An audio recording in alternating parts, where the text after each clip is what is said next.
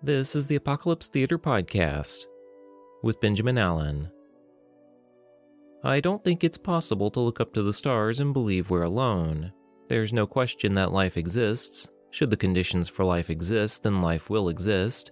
But what if all of humankind's chances of survival lay within the hands of a lazy, unmotivated, and altogether bored generation of human beings?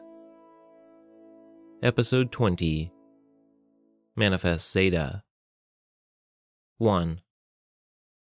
That kid has been playing MF Zeta all day, Patrick said, pointing at the kid in the corner of the Zeta lounge who had been there when Patrick was there in the morning, and he was there now after he had finished with church and come back.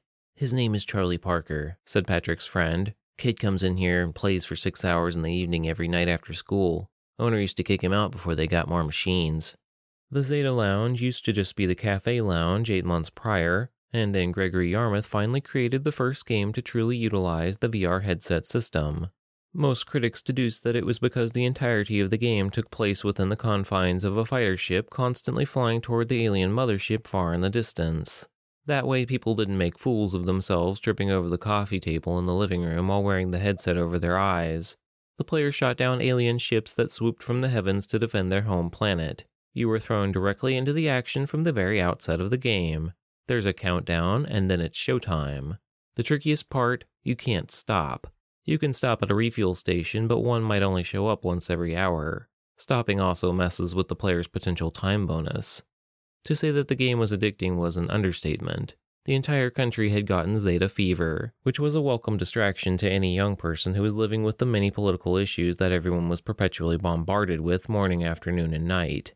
Coffee shops began stocking the licensed VR headsets and chairs for the players to sit in as if they were in the pilot's chair of the spaceship. They could purchase a coffee that synced with the actual game itself so you would look like you were drinking from the cup next to you while you shot down aliens, gathered power ups, and executed Zeta power. When you gathered enough Zeta exhaust, or Z, and filled your Zeta meter, the pilot could utilize Zeta power and launch hastily toward the mother ship, enhancing one's score while simultaneously becoming invulnerable to all surging bad guys. The game was intentionally not converted over to the platform consoles. It was exclusive to a public cafe or arcade setting. The game had made Gregory Yarmouth and his flagship company, Y Games, considerably wealthy. Yarmouth claimed that even though you could play Mobius or Cry of Honor with your buddies online, there was something about the old school arcades that attracted a flavor of people and allowed them to socialize. That element was missing with console bedroom gaming. Prior to MFZ, while some people did own a VR headset, VR hadn't caught fire the way mobile and console gaming naturally took over the market with the growth of the internet. There also weren't that many games that were catering to VR quite yet.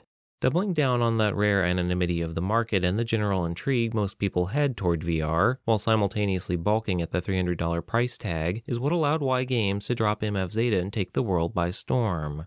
They would provide the equipment so the player need only create the account, pay the $15 monthly subscription fee, and make the time to play. The beautiful part Y Games had also resurrected some element of the arcade atmosphere that a lack thereof had made modern day internet gaming bland and repetitive. Nine months after the game's release, and after multitudes of internet cafes and coffee shops became Zeta cafes, Gregory had come out and challenged every player to an ultimate showdown on the game's anniversary, a contest for every single person plugged into the Y Games servers. His Twitter post announcing the contest had been retweeted 16 million times within the first 24 hours. It was featured on every news outlet, screenshotted and blasted across every social media site, and became a challenge for every gamer worth their salt in the world, both past and present. Old programmers and champions from old school Atari, Nintendo, and Sega contests were coming out of the woodwork, teaching themselves how to kick back and use the dual handset controllers to kill aliens while drinking a pumpkin spice latte. They were half price at Suncash coffee shops for anyone looking to stay longer than two hours. The pumpkin spice latte itself had become a company requirement to sell year round despite pushback from corporate. That was after Y Games signed an exclusive contract with Suncash to turn a third of the companies into Suncash Zeta cafes. They were more sleek with darker lighting and more seats for gamers where the regular Suncash locations would remain for their original customer base and building facade. Work hours had changed across the country to accommodate for the sometimes two or three hours that employees would be out for lunch. One could typically expect retail stores to be closed from 11 in the morning to 2 in the afternoon daily. Sundays, days usually reserved for religious observations, became holy days for other reasons. Pure, free day and night hours to dedicate to blasting aliens out of the sky. People were so hooked on the game that they patched it to include a warning after six hours of gameplay.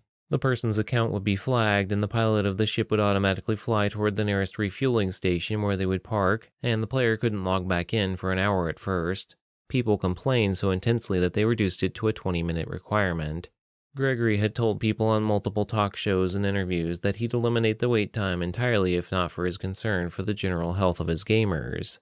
After a boy in Sweden died after staying up all night and day for three consecutive days, the wait time requirement was something the game couldn't be without. Patrick and his friend left the cafe, but Charlie Parker remained. He would remain there until the game kicked him out again. After that, he would go home and read online about how to play more skillfully. When the game did finally force him to a refuel station and boot him from the server, Charlie pulled the headset from his eyes and sat up.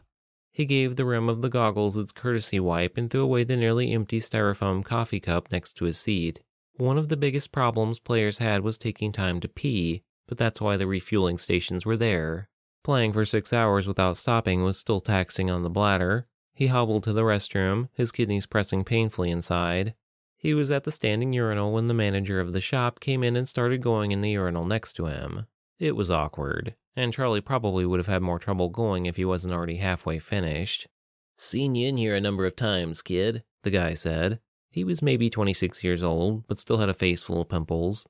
I hate MF Zeta, man. He shook his head. I love it, Charlie said. I know you do. I've seen your scores. Nobody else is even close. The manager finished and zipped up his pants. Listen, I've been told that there's going to be a series of preliminary matches before the big one. It's kind of a Zeta Lounge exclusive.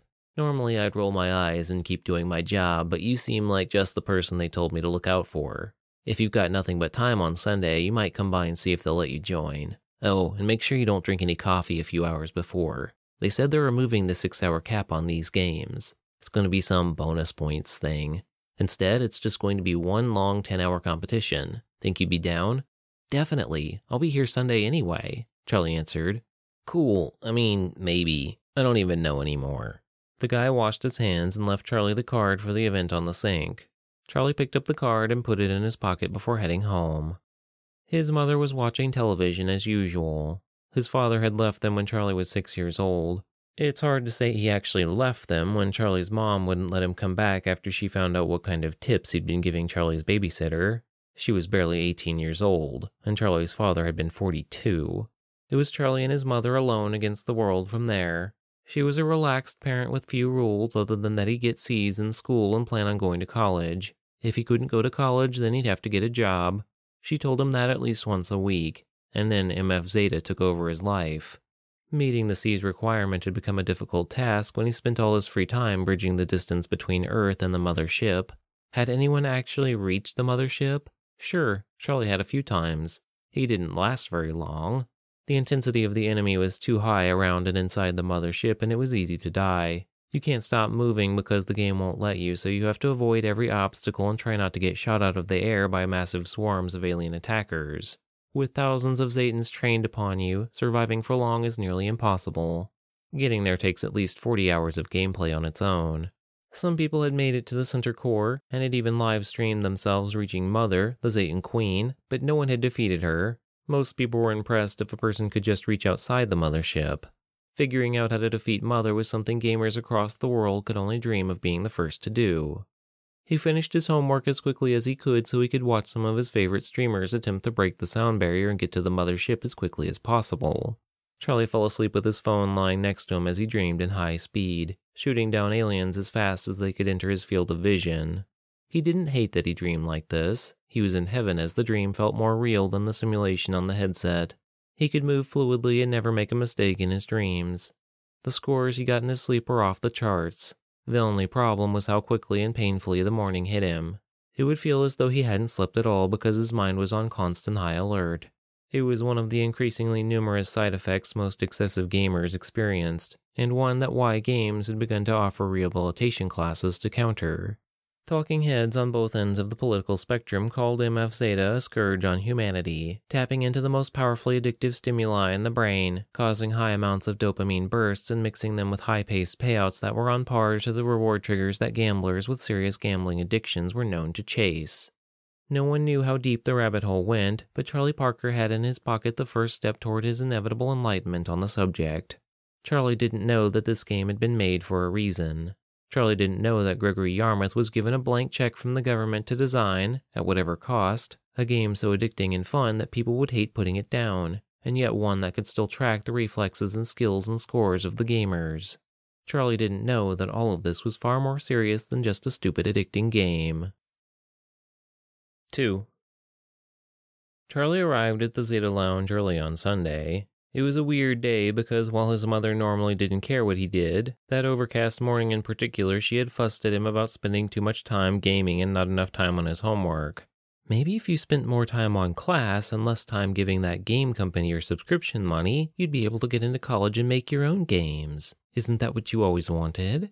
Charlie was a boy of few words and didn't respond when spoken to frequently enough that it had become an assumed social handicap for him.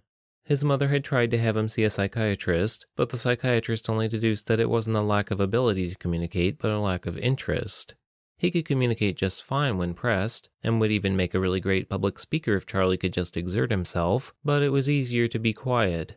Being quiet made people overlook him, ignore him, leave him to his own devices, which was all he ever wanted.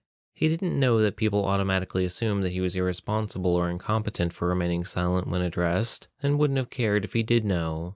It was the way he interacted with the world. Why reciprocate? Why be involved? Was there anything really to gain? You do your schooling, go to work, sell insurance for a living, or program the code to allow the insurance agents to sell the insurance. If he could do that in his life without having to open his mouth for the majority of the time, he would do it. He had done his chores and homework to satisfy his mother's pressing concerns, ate breakfast, and then skipped out while she was at the grocery store by 8 in the morning. The Zeta Lounge was hopping. Some kids were in the game, but almost everyone was waiting until 9 for the preliminary event to begin. There were three save games one could have, but for the occasional competition an additional entry slot appeared. However, if one were to start playing before the competition, the game would still traverse their course to the refueling station six hours after playing, even if they stopped their saved game and started the competition. Some people called it a bug, others figured it was so that a person couldn't play for four hours prior to the competition, and then end up sitting there for 10 more hours without having to stop for 14 in the end. While none of the anxious antisocial gamers standing around would admit it, the sense of anticipation would make the competition all the more exciting and fun. The crowd was enormous. It was a good thing Charlie arrived early. Once the line wrapped the cafe building twice, none of the traveling passers-by bothered parking. They just revved their engines and hurried to the next cafe with hopes of finding fewer people before the competition could begin. Charlie had thought this event was supposed to be on the down low, but words travel fast. By 8:55, it was clear that fewer MFZ junkies didn't know about it than did. The sun broke through the morning clouds as the humidity dissipated. Right at nine, the doors opened and people began finding their seats. The whole place had been cleaned. The floors no longer had gum and coffee stains. The seats had been freshly wiped and sanitized, and the windows were spotless. Charlie got a spot in the back corner where it was darker than the rest of the cafe. He picked up the controllers that had been replaced the night before with brand new ones. The thumbsticks on each controller were solid and unworn from months of gaming. One of the biggest early complaints about having to use a public controller was that the thumbsticks often squeaked or became wobbly with a few months of constant use. Some people had modded the systems to allow custom controllers, but when certain influencers started dominating, Y Games had updated their terms of service to include using industry standard brand controllers to keep the playing field even. The way they pulled that off was by customizing each Y Games controller with a transponder that synced up with the headset, kind of like a car key that's exclusively programmed to its car. That way, no one could use the headset without its synchronized controller. It seemed like a lot of thought for a simple video game where the player flew toward a giant alien mothership for hours and hours, but it had been subsidized by the government. Y Games also required the user's driver's license, permit, or passport in order to open an account. It was because Y Games' previous online console games had been overwhelmed with bots, scammers, and phishers. This was a big roadblock for many, but once its popularity had been confirmed and Y Games reiterated that they wanted players, not scammers, young adults were able to justify the prerequisite to play. In order to buy alcohol, drive a car, or vote, one had to have a driver's license. It wasn't that difficult a barrier to erode by promising months of fun on the other side. but anyone with any wisdom in the technological age knew that there was a deeper purpose to requiring such detailed personal information just to create an account for an addicting and popular game. It was all so well engineered. Charlie put on the VR headset that was already powered up. The first generation of Y Games headsets had been rough around the eyes, but the second generation was released a month prior.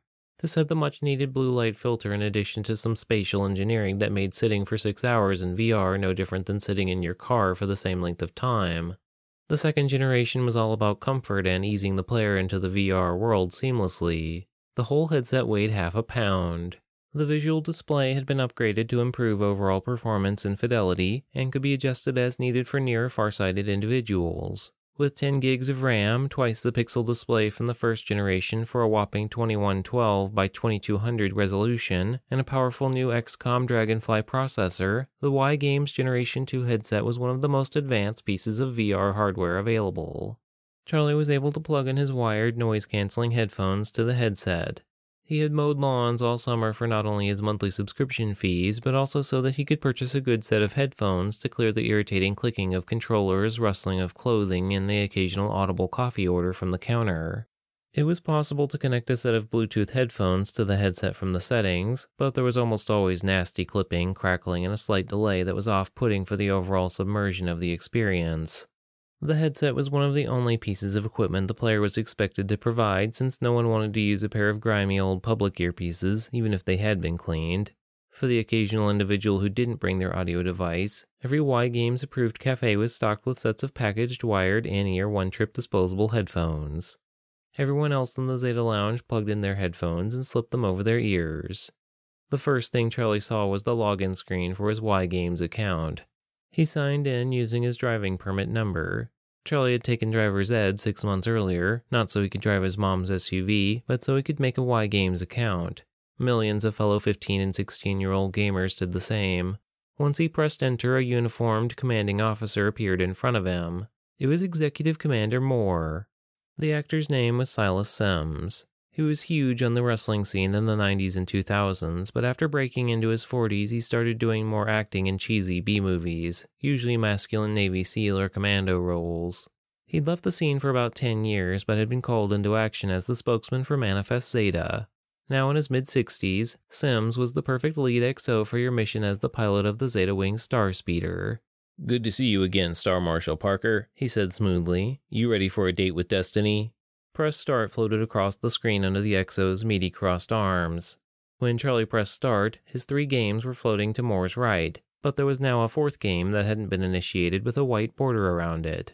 One gets so used to seeing the usual pattern that when a new option is available, a feeling of anticipation overtakes the senses.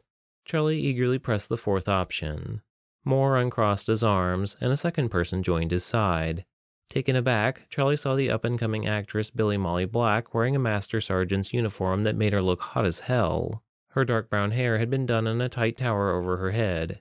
Cocking his brow with a smirk, Charlie was pleased to outrank her for whatever it was worth. It looks like we've been called into action, Star Marshal Parker, she said. We need your piloting skills to take down that mother ship. Are you ready? Charlie hit yes. The two remained on the screen as the server clock counted down to the competition's initiation. Considering the game took hours and this game would likely take 10, Charlie found himself feeling impatient waiting the 8 minutes in peace and quiet for the competition to get started. At least he was able to ogle at Billy Molly Black in uniform as she stood next to Moore with her arms crossed coolly. They knew their target audience well. Although aside from Moore and yourself, there were no other NPC or players that were part of the original Manifest Zeta. Keeping MF Zeta simple was the goal. It was supposed to be like an arcade game where the moment you drop your quarter in, the game begins. The appearance of an additional character made Charlie wonder what other changes might be in store for the competition specifically. He'd need to be on his A game and be ready for the unexpected. He ordered a small black coffee that would be his lifeline for the next 10 hours.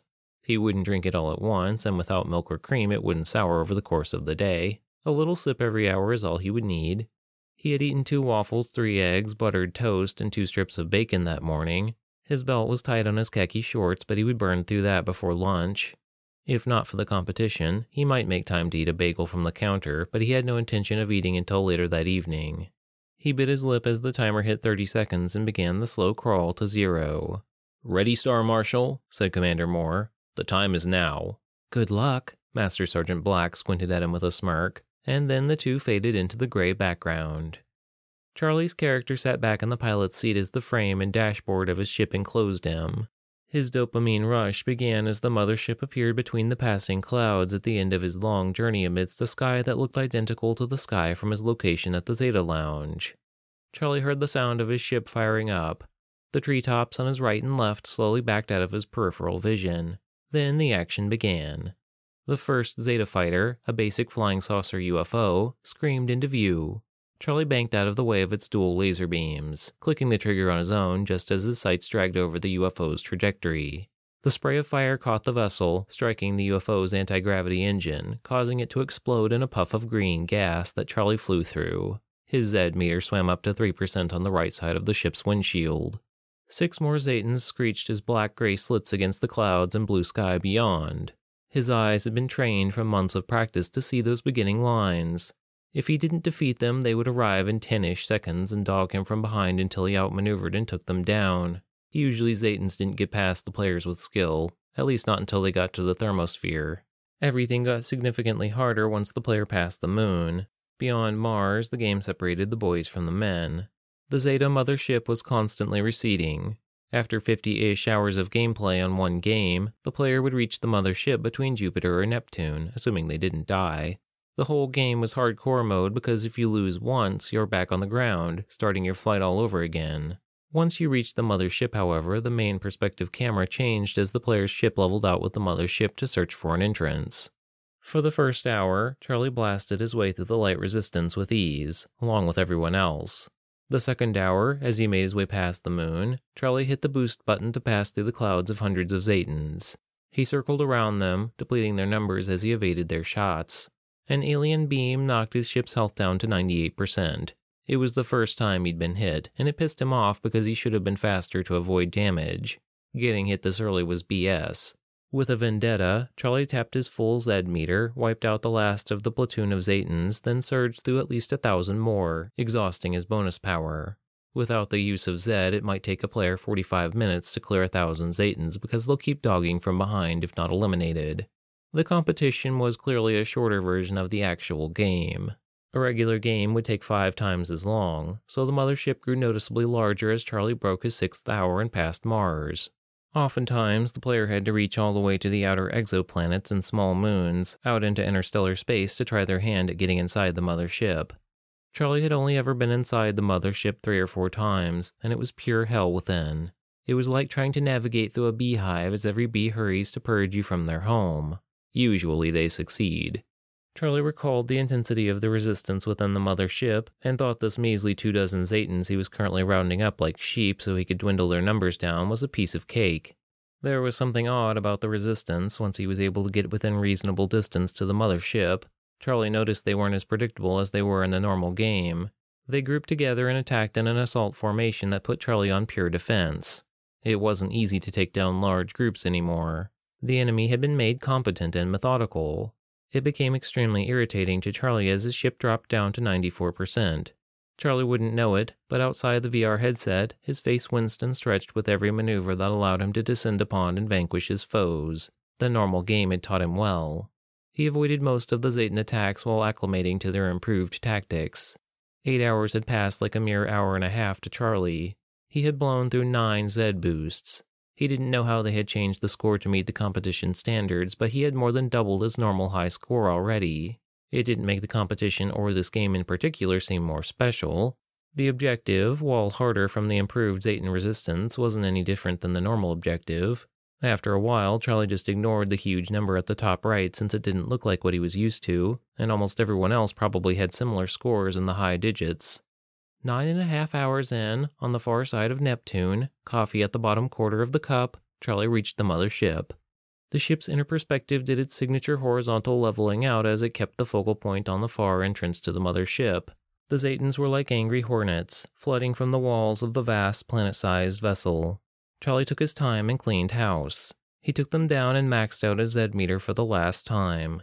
He didn't know what was going to happen, but the competition was nearing its end. With two minutes to spare, Charlie found the entrance to the mothership and turned inside.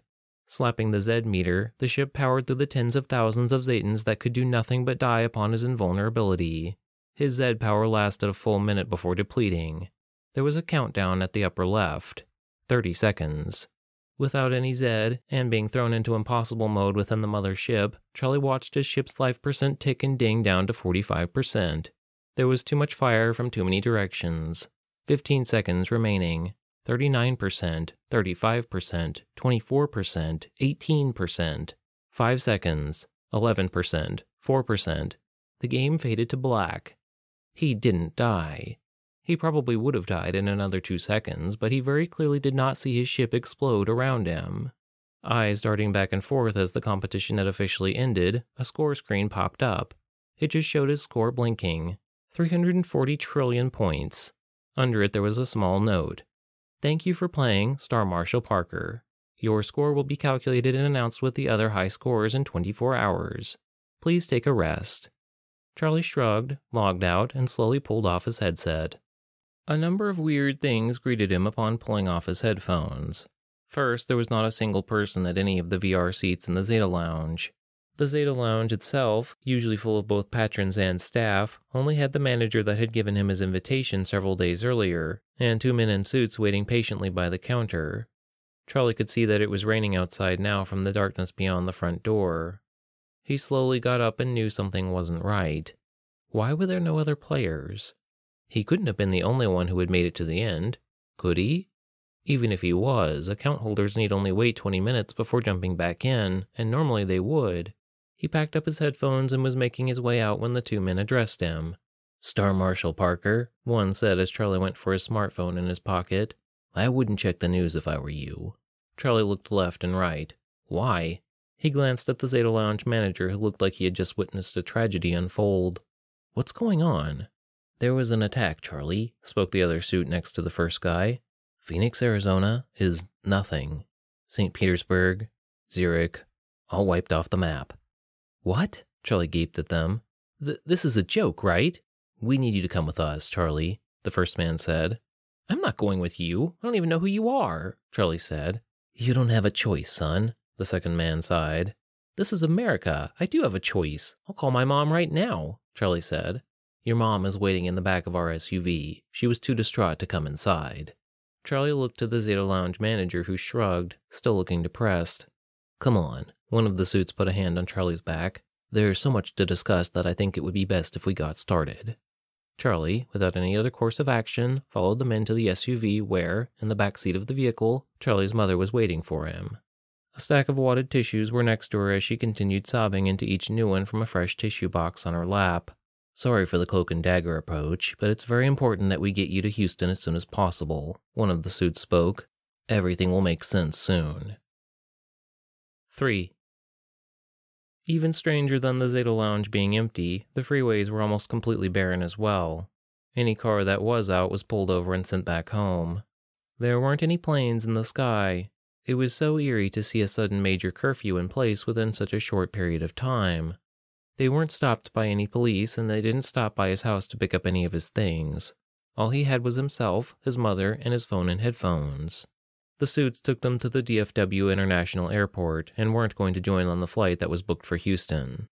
When Charlie and his mother stepped into the terminal, they joined with hundreds of thousands of other people. Some were accompanied by their parents, some by only their mother, like Charlie, and some were totally alone. The only thing they all had in common was that they were all clearly gamers, and they were all under the age of 25. Flight 696 to Houston is boarding and will be departing in 30 minutes. Someone spoke over the loudspeaker. Charlie's mother gave him an envelope. That's you. I'm not allowed to go, she sniffed. They needed me to sign the release form, so here it is. Charlie took the envelope. Release form for what? What's happening? Oh, Charlie. She shook her head as people passed on their left and right, parents leaving and younger individuals going. There are no guarantees in life, except that everything changes. We got too comfortable thinking we would wake up in the same world day in and day out. Charlie stuffed the envelope in his pocket, frustrated at the congestion forming around them. I gotta go, Mom. Text me every day, she said as Charlie was practically ushered with the rest of the kids into the line for his flight. They didn't even do a security check. They just shoved everyone by the dozens into planes that took off only to be replaced by another in five minutes. The lack of any security at all whatsoever was just as insane as everything else that had happened after he had left the game. It was the third time Charlie had flown, but some kids had never flown before and it showed.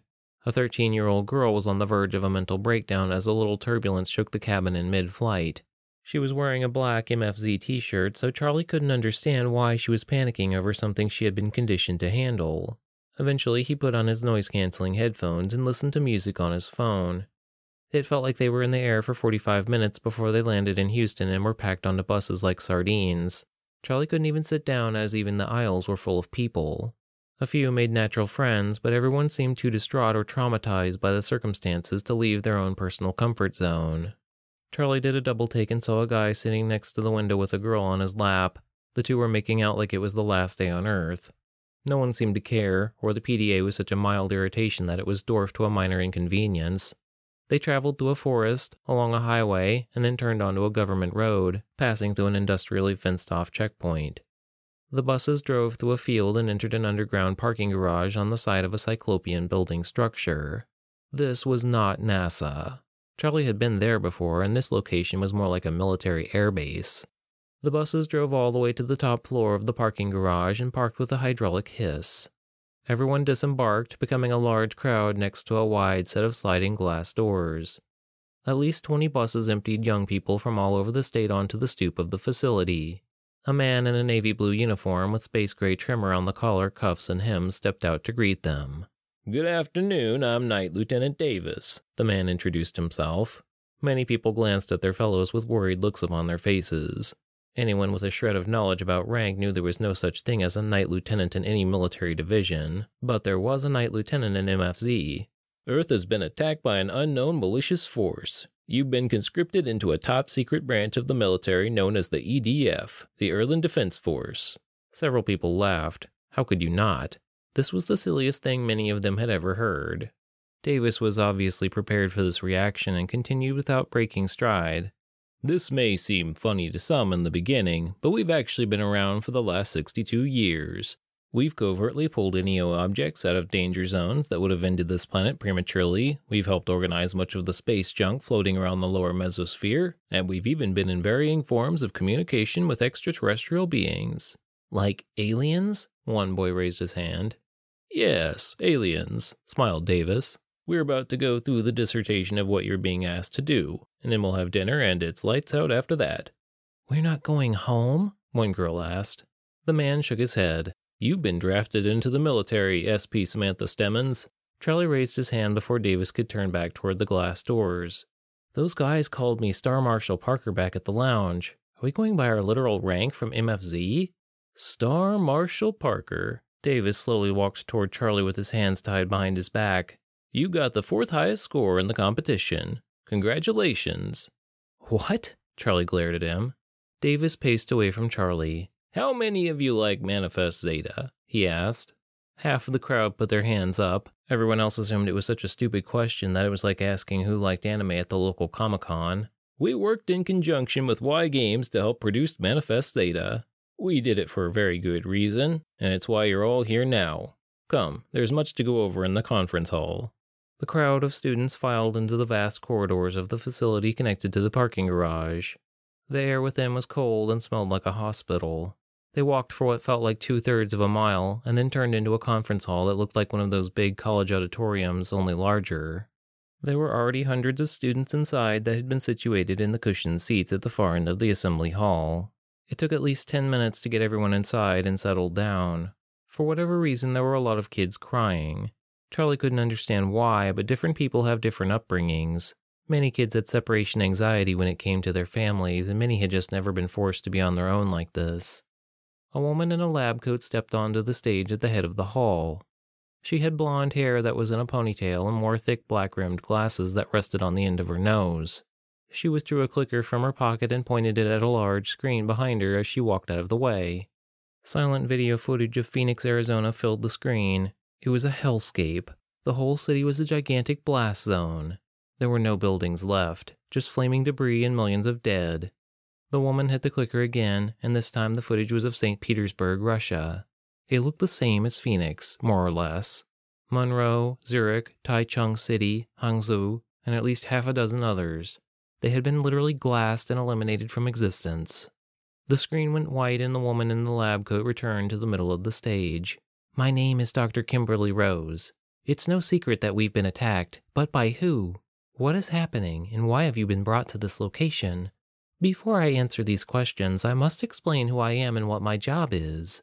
My PhD doesn't matter because I'm little better than a programmer, but I'm the one who developed the AI that allowed Y Games to track your reflexes in Manifest Zeta. You're here, and hundreds of thousands of other people just like you are assembled at this very moment in China, South Korea, Thailand, Canada. You're here because you are the fastest of the fastest, the sharpest of the sharpest, the clearest for the longest periods of time, the coolest under the worst situations, the smartest in the most impossible scenarios, the most inventive under pressure. You are the cream of the crop, the best and brightest that humanity has to offer. We have been attacked by an alien race. It wasn't just Phoenix, it wasn't just Russia, it wasn't just Thailand or China, it was us as a human race. We were attacked. Kimberly Rose paused as she surveyed the eyes of the audience. Let that sink in because we are officially no longer at odds with each other. Russia, as they have been in space for decades, is now our ally. North Korea, China, we are one race, responding as a single entity to a threat and assault upon our planet. I want you to think about all of these cities. She held up the clicker as the burning cities flashed upon the screen behind her in quick succession. Next time you think about demonizing your fellow Earthlings over stupid quarrels, economics, political differences, we can't afford it, and your prejudices will be punished by an independent tribunal of unbiased judges. I- isn't this against our rights as Americans? One girl asked in the front row. If she were any further back, Kimberly probably couldn't have heard her. The question was, isn't this against our rights as Americans? The answer to that is as of six hours ago, our planet is at war. There might not be an America next week should this assault continue with the Zetans. I know, I know, it sounds like a joke. We've been joking that aliens came from the Zeta Reticuli region of space for years, but to every fiction there is a kernel of truth.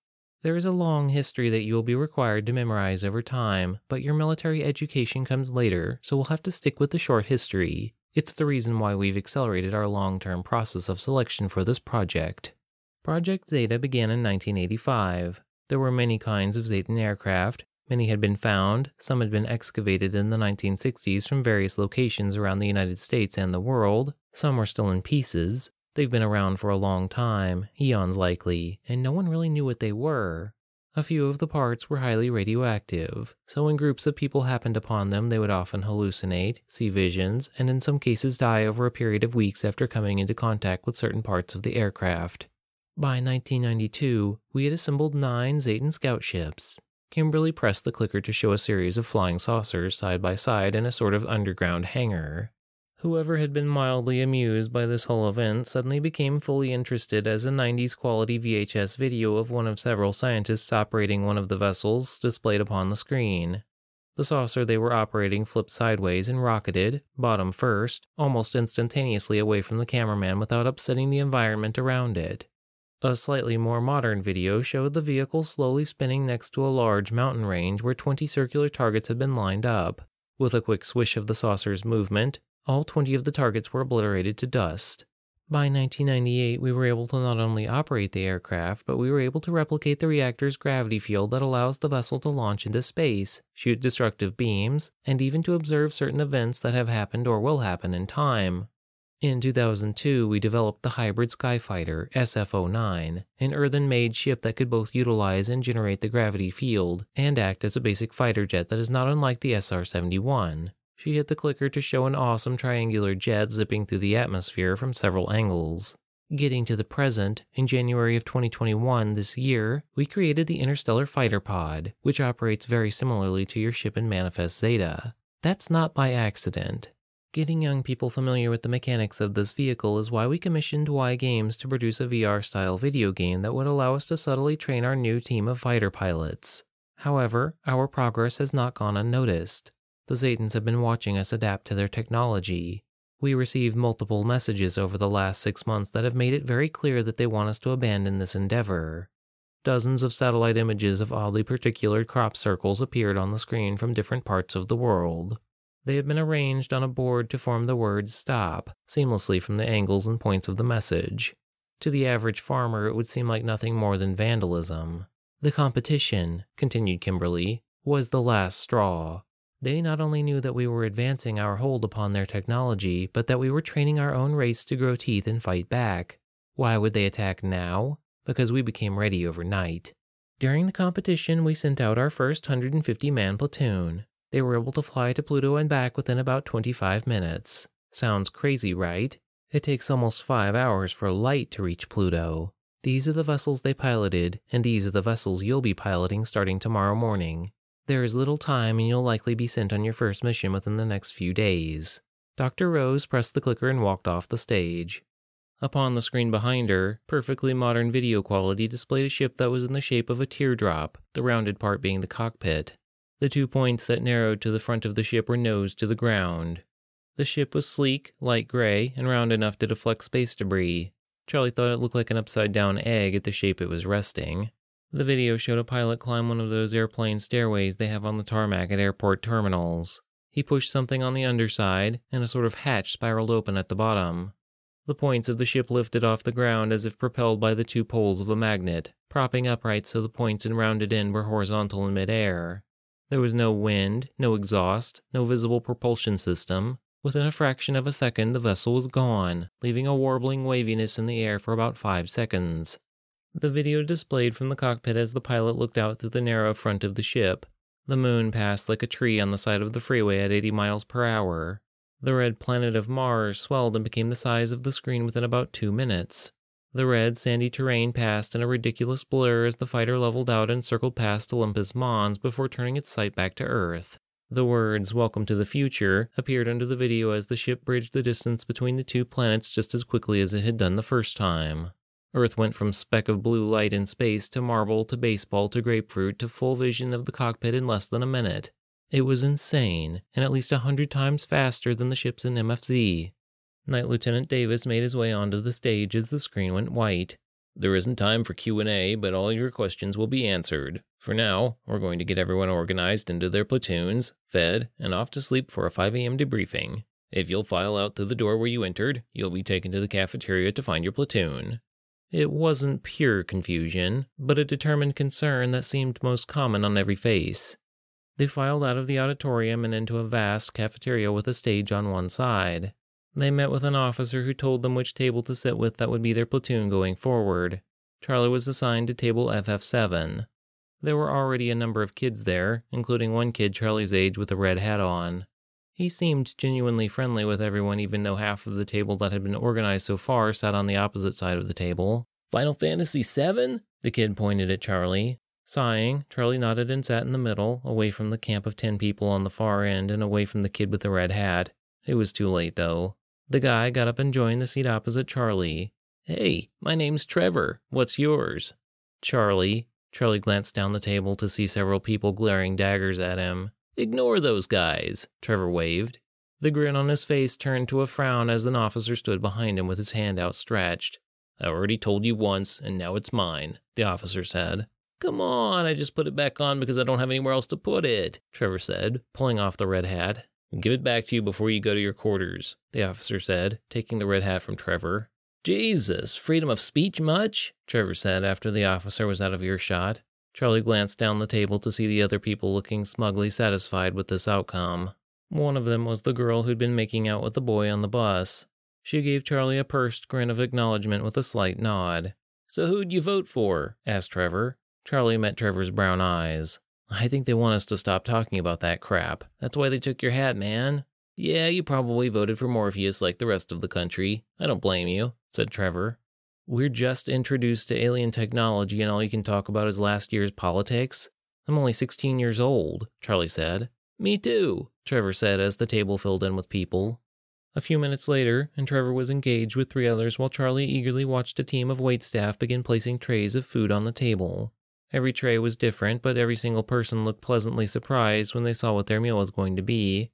Much to Charlie's surprise, his favorite pizza, pepperoni, sausage, Canadian bacon with garlic, basil, mushrooms, and oregano, all topped off with barbecue sauce, the whole shebang was placed before him. That looks good. Trevor pointed at Charlie's pizza as a tray with a plate containing a large waffle with a thigh of fried chicken atop it was placed before him. A second plate was positioned next to it that held the small carafe of maple syrup, a saucer of butter, and a side of bacon and eggs. Wow, said Charlie. Way to one up my pizza. Just like mom used to make, Trevor said. Everyone was so stressed and confused by the situation, no one questioned anything and ate their food. Once they were finished, the trays were collected and each person was offered coffee or tea, which everyone took. Hard to complain about this, the girl next to Trevor said. Their coffee was served and the lights were dimmed. Everyone suddenly, collectively, started talking about Manifest Zeta. Where everyone had been their normal, introverted, and reserved selves, now that the walls had fallen, it was going to be more difficult to get them to stop talking. Trevor and Charlie fell into a heavy debate about offense and defense. They, of course, fell into different camps, somewhere in between passive aggressive and assertive but aware. Charlie preferred a more cautious defense, but knew how to get in and round up the enemy when they started closing in on him. Trevor preferred keeping the enemy on their toes. It was the ability to move between aerial strategies that made MFZ one of the most versatile flight simulators on the market. It was also why they were all guinea pigs. It was hard not to feel a little used, manipulated, and exploited. They were forced to end their conversation, and the platoon was to separate into men's and women's dormitories. Each person was allowed their own lockable room that had its own shower and toilet. There were three changes of clothes that looked weird, like the space gray uniform Davis wore, but he had an insignia on the shoulder that was of considerably high rank, if one were to judge any sort of additional competence based on their skills in Manifest Zeta. There was a note on the desk behind him. Thanks for entering the competition. I know you must be so confused right now, but rest assured that it's for a good cause. I didn't know I'd be training this generation of military, but it's been an honor for our country, for our planet, and for you yourself, from the bottom of my heart, thank you. Gregory Yarmouth, Y Games. Gregory's personal email was at the bottom, but just above it was a simple Congratulations, Star Marshal Parker. Charlie didn't know what to make of any of this. It was all so strange, but oddly comfortable. He didn't know at the time that Gregory was thanking him because there was a considerable likelihood that they would die in the near future, just as he hadn't known that he was being groomed to actually shoot aliens out of the sky. He couldn't understand that gamers had become absolutely invaluable throughout the world, and he couldn't understand how close to the brink of total destruction humanity was as a legion of horrors was on its way to Earth at that very moment. Charlie took a shower, changed into the pajamas that had been provided, and scrolled through the horrific news of destruction throughout the world on every form of social media he had. They didn't know what had really happened. So far as everyone knew, nukes had been launched, but no one knew by who. No one had claimed responsibility. No one wanted to. President Barney Rhodes, the independent third party candidate who had mopped the floor with the pathetic conventional party candidates as Trevor had alluded, was set to speak later that evening. The election had set off widespread violence throughout the country as both red and blue followers were forced to accept a loss neither party could believe. President Rhodes was able to tamp down the unrest within about two weeks to get everyone back to work as the pandemic at the time had worked through half of the country's population. Charlie closed his phone and put it on the bedside table before going to sleep. 4. My fellow Americans, a great number of tragedies have befallen our world. It is with a heavy heart that I acknowledge the loss of Phoenix, Arizona. My condolences are, and my sympathy is with the people of Switzerland, China, Russia, Japan, the UK, and the hundreds of millions of other victims across the globe that have suffered as the results of our inaction. I choose that word because I feel that I have failed this country and the world itself for such a devastating blow. But if we are in war, a bullet to the thigh will not stop any one of us, we will get up and we will keep fighting. You'll have to put every American down before we're through. There is more to this threat than meets the eye. Explaining that requires a second apology, and this time, a collective admission of guilt on the part of the United States government. We were not attacked by a foreign enemy on this planet, but an enemy that comes from far above. Manifest Zeta is not a mere video game. We have been training your sons, your daughters, your beloved Americans to focus on the true enemy. Now that this enemy has made itself known, now that this enemy has put weight behind threat, we must retaliate in kind. That requires individuals of a particular nature, people with quick reflexes, quick thinking, and fast reaction time. How else were we to find those among us with those sorts of skills other than by using what we know to find them? This is my admission as your leader, but if any one of you were in my shoes, if any of you saw the kind of threat we were dealing with, the threat we face at this very moment, you would do the very same. We send our first group of fighters on Friday. As America was new to the international warfare game when we were pulled into World War I, the world is new to the interstellar warfare game. There is much to learn in a short period of time. To every single new pilot that has been drafted into the military, congratulations, thank you, and good luck. Charlie couldn't believe what he was looking at when he and his platoon stood around one of the anti Zetan aircraft that they would be flying in short order. It was hard to see the one on the video they had watched the evening prior. This one was in full light and full view. Even though it had been built on Earth, it still looked otherworldly. The silvery dark gray metal was not porous, and it wasn't sandblasted. In certain lights, it could look and feel either or. The metal was cold to the touch. Each of their 65 members took turns opening the hatch and peering inside. They watched one that had been hovering in the nearby launch bay rocket out over the hills beyond the hangar doors. Star Marshal Parker, the engineer called. Let's get you synced up so we can get you through martial training this afternoon. Charlie glanced nervously at his peers as he stepped forward. He thought he would actually have to get inside the one in front of them until the engineer led him to a sort of pod that looked almost like one of the many chairs from the Zeta Lounge. Charlie sat down, pulled a headset over his eyes, and picked up the controllers connected to it that were identical to the ones that Y Games had licensed out to lounges across the country, those places that seemed in hindsight more like recruitment stations. Charlie didn't care. He licked his lips, ready to begin. The screen Charlie was looking at was a third person view of the vehicle with everyone standing around it. Parker, the engineer warned. Be careful. Start slow. I'll be a voice in your ear if you need me. Charlie nodded and pulled the accelerator trigger. The ship in MFZ was not the best simulation for this vehicle. The IFP 21 Interstellar Fighter Pod 2021 was probably 100 times more maneuverable than the fighter ship you had in MFZ. There were extra buttons at the thumbs that let him zip up, down, and side to side in three dimensional space. Whatever navigation was powering the device, it was smart enough to prevent him from smashing into trees or hillsides as he got familiar with the controls. He had three forms of acceleration. His base speed with the left trigger launched him from the ground to about 500 miles per hour. If he pulled the left trigger all the way down and held it, the ship would speed to about 2,000 miles per hour in one direction if he were to hit nothing. The second tier of speed, the right trigger, boosted him up to a potential 10,000 miles per hour unless he was in space. If he were to hit space, holding the right trigger pushed the IFP to 500,000 miles per hour. You'd zip past the moon in minutes just on secondary speed. Holding both triggers down initiated the warp booster, which required the ship's AI to maneuver around objects at high speed. Exactly how fast that was, Charlie didn't know. If he wanted to travel to a different galaxy, he had little doubt this device could make it possible. How does it feel, SMP? The engineer asked from outside of the interface. Like being tossed into the ocean and being told to swim, Charlie said. But I think I'll get the hang of it. I'd say you already have the hang of it. Charlie was soaring by the Eiffel Tower at 8,000 miles per hour, faster than the eye could process, and within just as short a period he was at the loading dock not far from Houston where he'd launched from, where his body was sitting lazily. The ship had returned home of its own accord, probably because Charlie had spent a meager two hours getting used to the considerable difference in speed than he was used to from the video game. As with all things, as soon as he was getting his head around the freedom of movement throughout space, it was time to call it quits. Good work, Parker, said the engineer as Charlie got up from the pod. You have martial training after lunch. You're going to do well. From the launch bay next to his, Trevor came waltzing around his IFP, looking smug. When he saw Charlie, he hurried to catch up with him.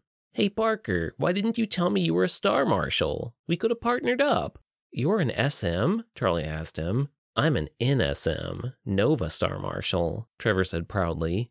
No freaking way, Charlie spat. I'd have been an NSM, but nobody that rank was playing at 3 a.m. before the board reset. Yeah, the old ZK curved ranking system was bogus. Piss me off, said Charlie. I'd probably be a QSM if they'd done it right. The two pushed through the double doors leading to the corridor to the cafeteria. It really doesn't matter. All the marshal ranks are in for the martial training after lunch, said Trevor. The rest of these noob sticks get to suck on our gravitational exhaust, he said loudly as he passed a girl he'd had a disagreement with in the cafeteria the night before. Trevor was the kind of person who could get all of the formalities out of the way in a quick conversation that would leave you either his friend or enemy for life. Somehow, Charlie doubted Trevor would have given him the time of day, however, if he hadn't already figured his rank or overheard Davis address him before they met. They were treated to the lunch of their choice. For Charlie, it was a chicken sandwich and a box of 12 count chicken nuggets from Hin Mignon. He had all the Thai sweet and spicy sauce that he wanted to go with it. Trevor got a protein shake, a Caesar salad with blue cheese, and a baked potato with a side of okra. It looked too bland for Charlie. He thought it was odd that everyone got the food of their choice, which seemed a tall order to fill when there were tens of thousands of them. They still hadn't wrapped their heads around the fact that this was a war effort. The conventional military was obsolete on the ground, in the sea, and in the earthen atmosphere. Why isn't anyone over the age of 25? Charlie asked, looking down at the tables of the cafeteria as he ate his chicken. You haven't figured it out yet? Trevor chuckled. It's because nobody on the entire planet over 25 has the kinds of programmable reflexes required to pilot these things. Wait until we get into combat. He shook his head. It's going to be a different kind of hell. They finished eating and made their way back to the auditorium for a debriefing.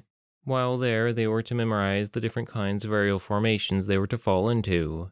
That meant the martial ranking system wasn't totally unnecessary. The person's rank would dictate where in the formation they would be positioned. In addition, they would each be given a number to memorize so that they and the others could snap back to place in the form. Trevor and Charlie sat in their seats with the rest of the marshals.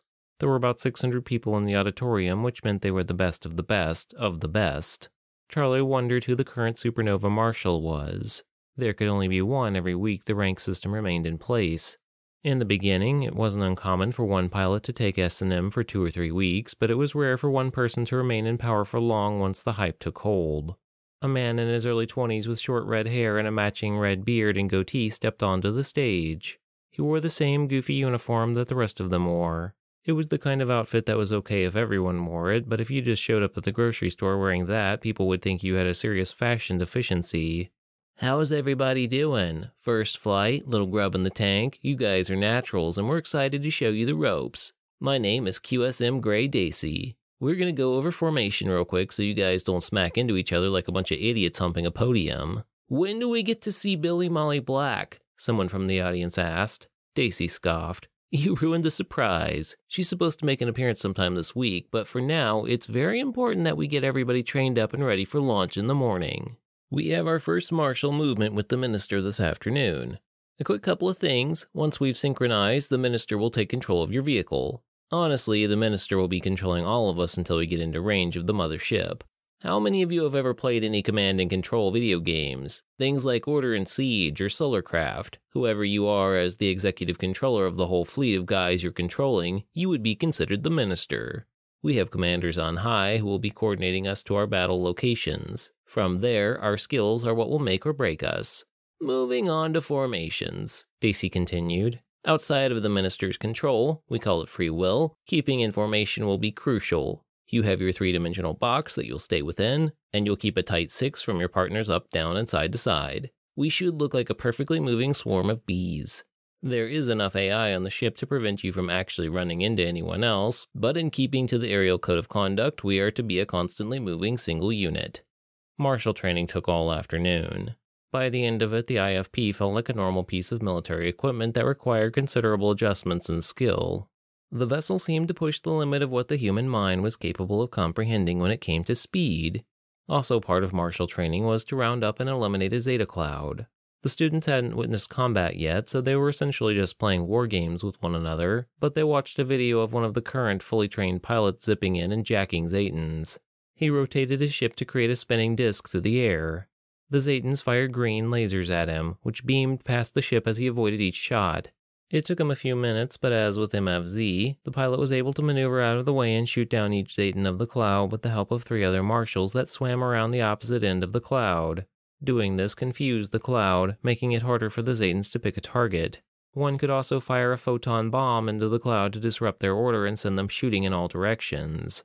Charlie could see, specifically, how MFZ had been designed as a kindergarten training course to graduate young people to a level where they could comprehend the controls to speed ratio.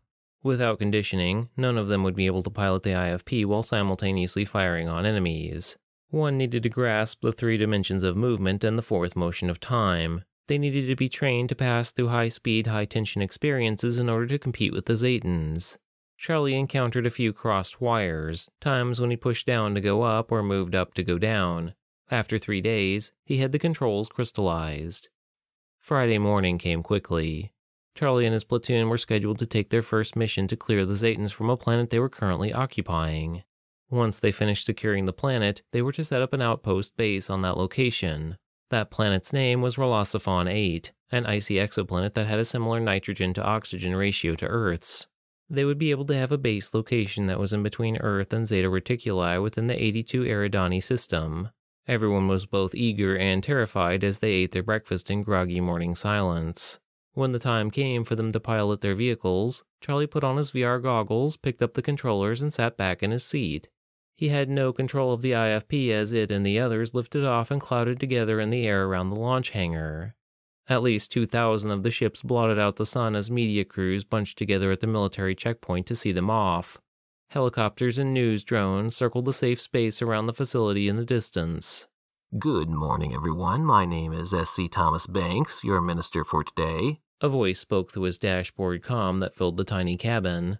I don't mean to brag, but I won three of the last Solarcraft contests in a row. Thank you very much. Sit back, relax, and say goodbye to Earth. The ship launched into motion, not just any motion, but warp speed motion. His view was moving so fast, even for a vessel that was supposed to negate the effects of movement and motion within the cabin of the IFP, the sight compressed within the camera view.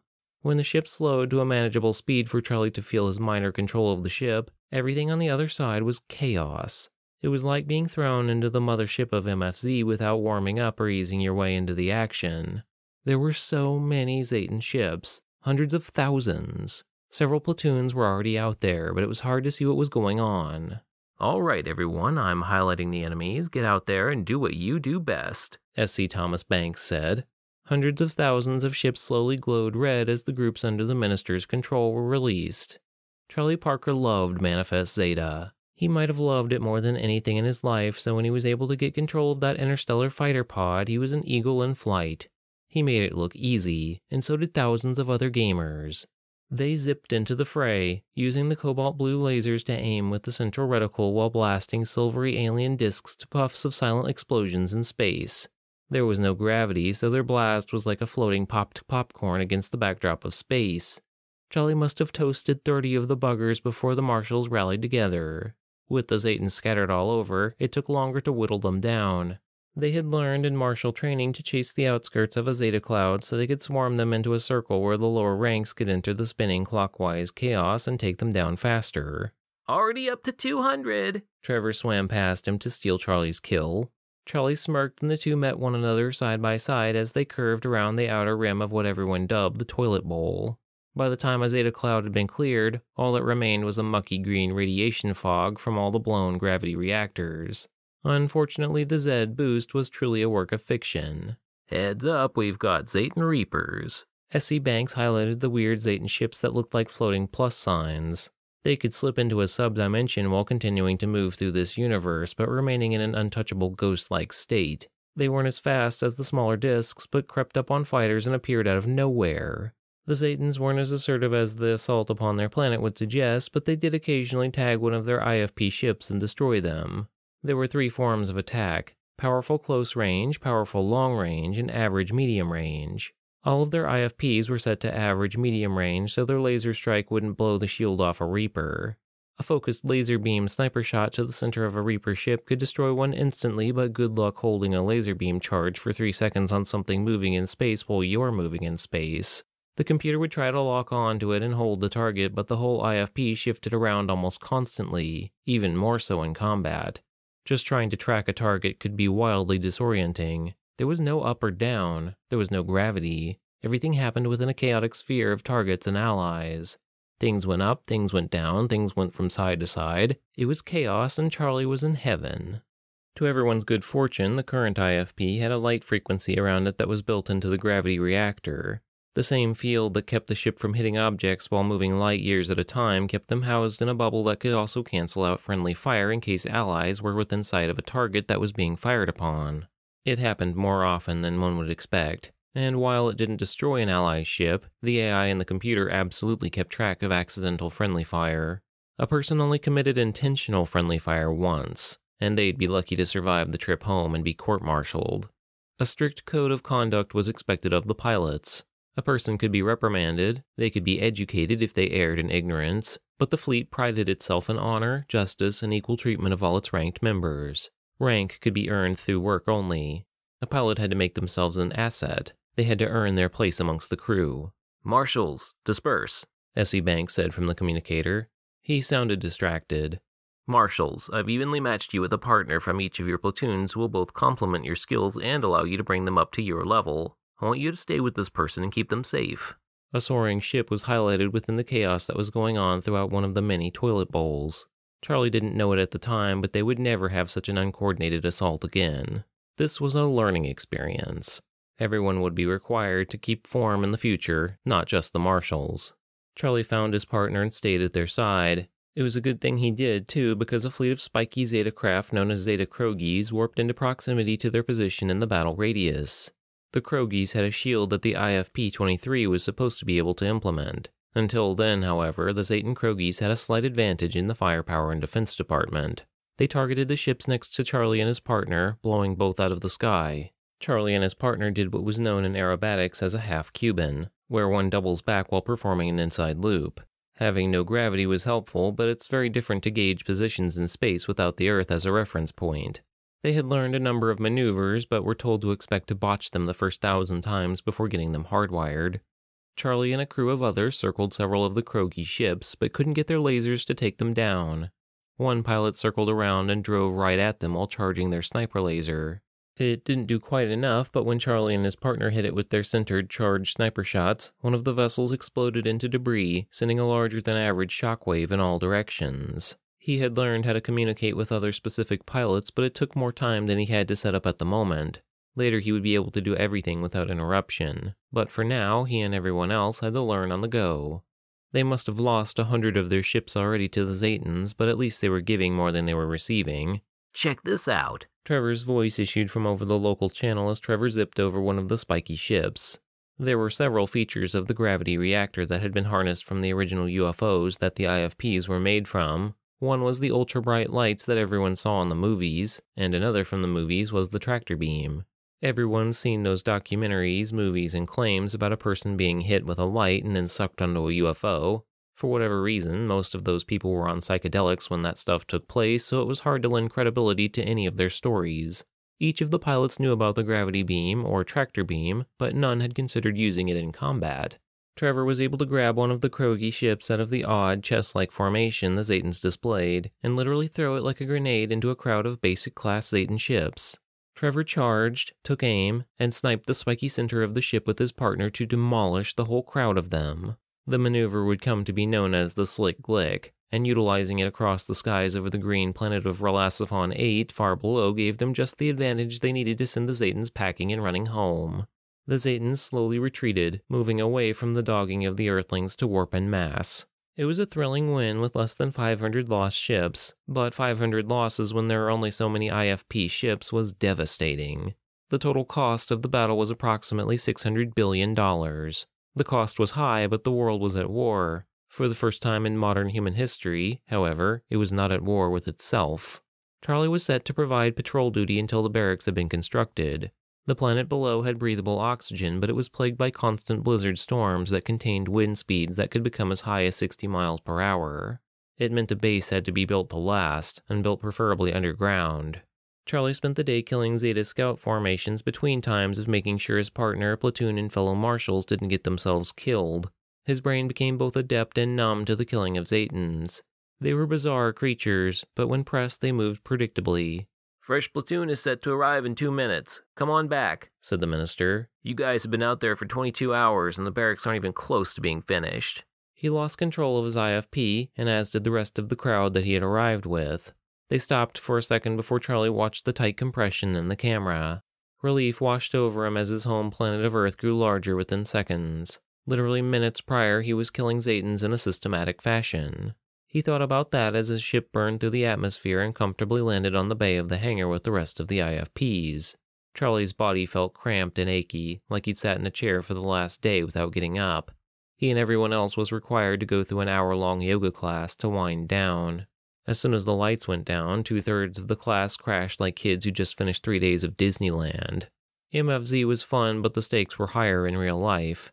The amount of stress one felt while chasing Zetans for over 18 hours was something that few over 25 would want to experience. He couldn't believe he was standing in his room back at the base as he closed the door behind him. He felt like he was still speeding through space the way one feels like they're still on a roller coaster even after they've left the theme park and gone home. The arcs and loops and quick movements cut through his chest every time he moved or got up. Charlie took a shower and was really hoping to sleep as he dried off, but his phone flashed with an alert from his newest commanding officer, Fleet Commander Ty Harris. It was a mass text that said he wanted to get everyone together for a quick debrief in the oratory. Charlie stood with everyone else in the hall as the commander told them they had done well, but there was a lot of room for improvement. Many of them would be shifting positions and ranks to reflect their carefully monitored abilities in the cockpit of the IFPs. Everything was being tracked, Time between kills, heart rate, physical duress during extreme moments of action. It was all calculated by an advanced algorithmic AI that had been in its beta phase while MFZ was popular. At that moment, legions of lawyers were filing lawsuits against the US government for not only hiding this from the public, but for immediately conscripting their children based on those intentionally subtle invasive video game statistics. Some of the lawsuits would move a little, but the lawyers would come away from their efforts empty handed. People could blame the government for a lot, but it knew the threat and it also knew what it would take to combat that threat. The legal tactics may be despicable, but only gamers could fight this war, and so gamers were the invaluable assets that they took. Charlie's rank remained the same, but he was okay with that. He and everyone else returned to their rooms. He was able to sleep a poor, fit filled sleep as he relived his many, many moments at the helm of the IFP.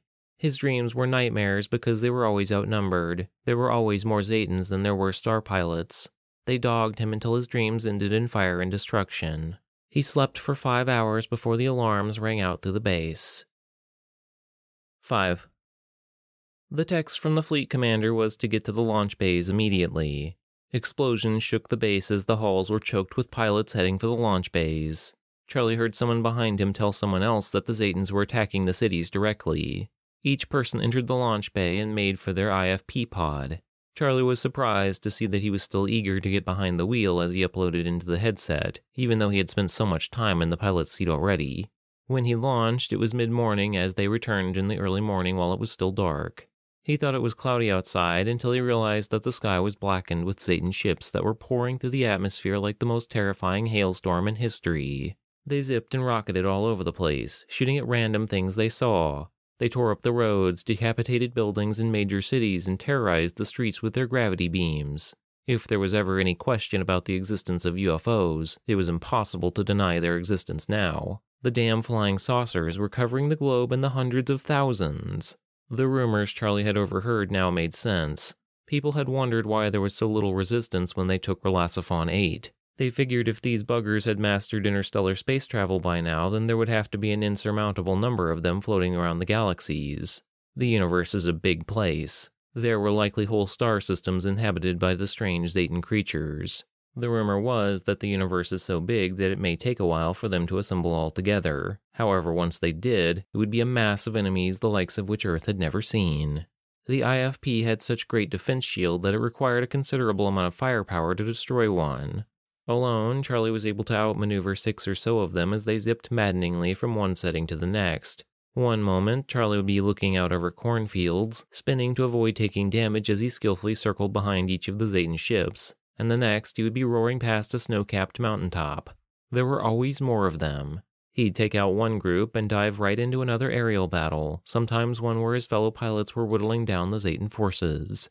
It occurred to everyone that this was a battle on their home turf. Earth was their planet. Ships were lost, but each pilot took this one personally. And just like that, after feeling inspired while defeating his 610th Zetan, he was surrounded by thousands of Zetan ships. Charlie fired into an endless tornado of the Zetans over the deserts of New Mexico to no avail. Their destructive gravity beams chewed through his shield and eventually the visor went black. He had died. About five seconds later, the machine seemed to reboot. The camera clicked on and Charlie was looking out through a brand new IFP windshield. He launched out through the hangar doors into pure chaos. A storm of Zetan ships mixed with the clouds of IFP ships on their side. It was happening all over their home base near Houston. Part of the problem was the panic one felt when engaging in such a maelstrom of threats. Just the projectiles of the Zetan ships themselves as they swam past him at hundreds to thousands of miles per hour could be lethal to any one of their vessels. There were so many enemy targets. The skies were darkened with gray Zetan ships. Charlie got together with another group of marshals and cleaned house. At least they thought they were cleaning house until their visors went black one after the other.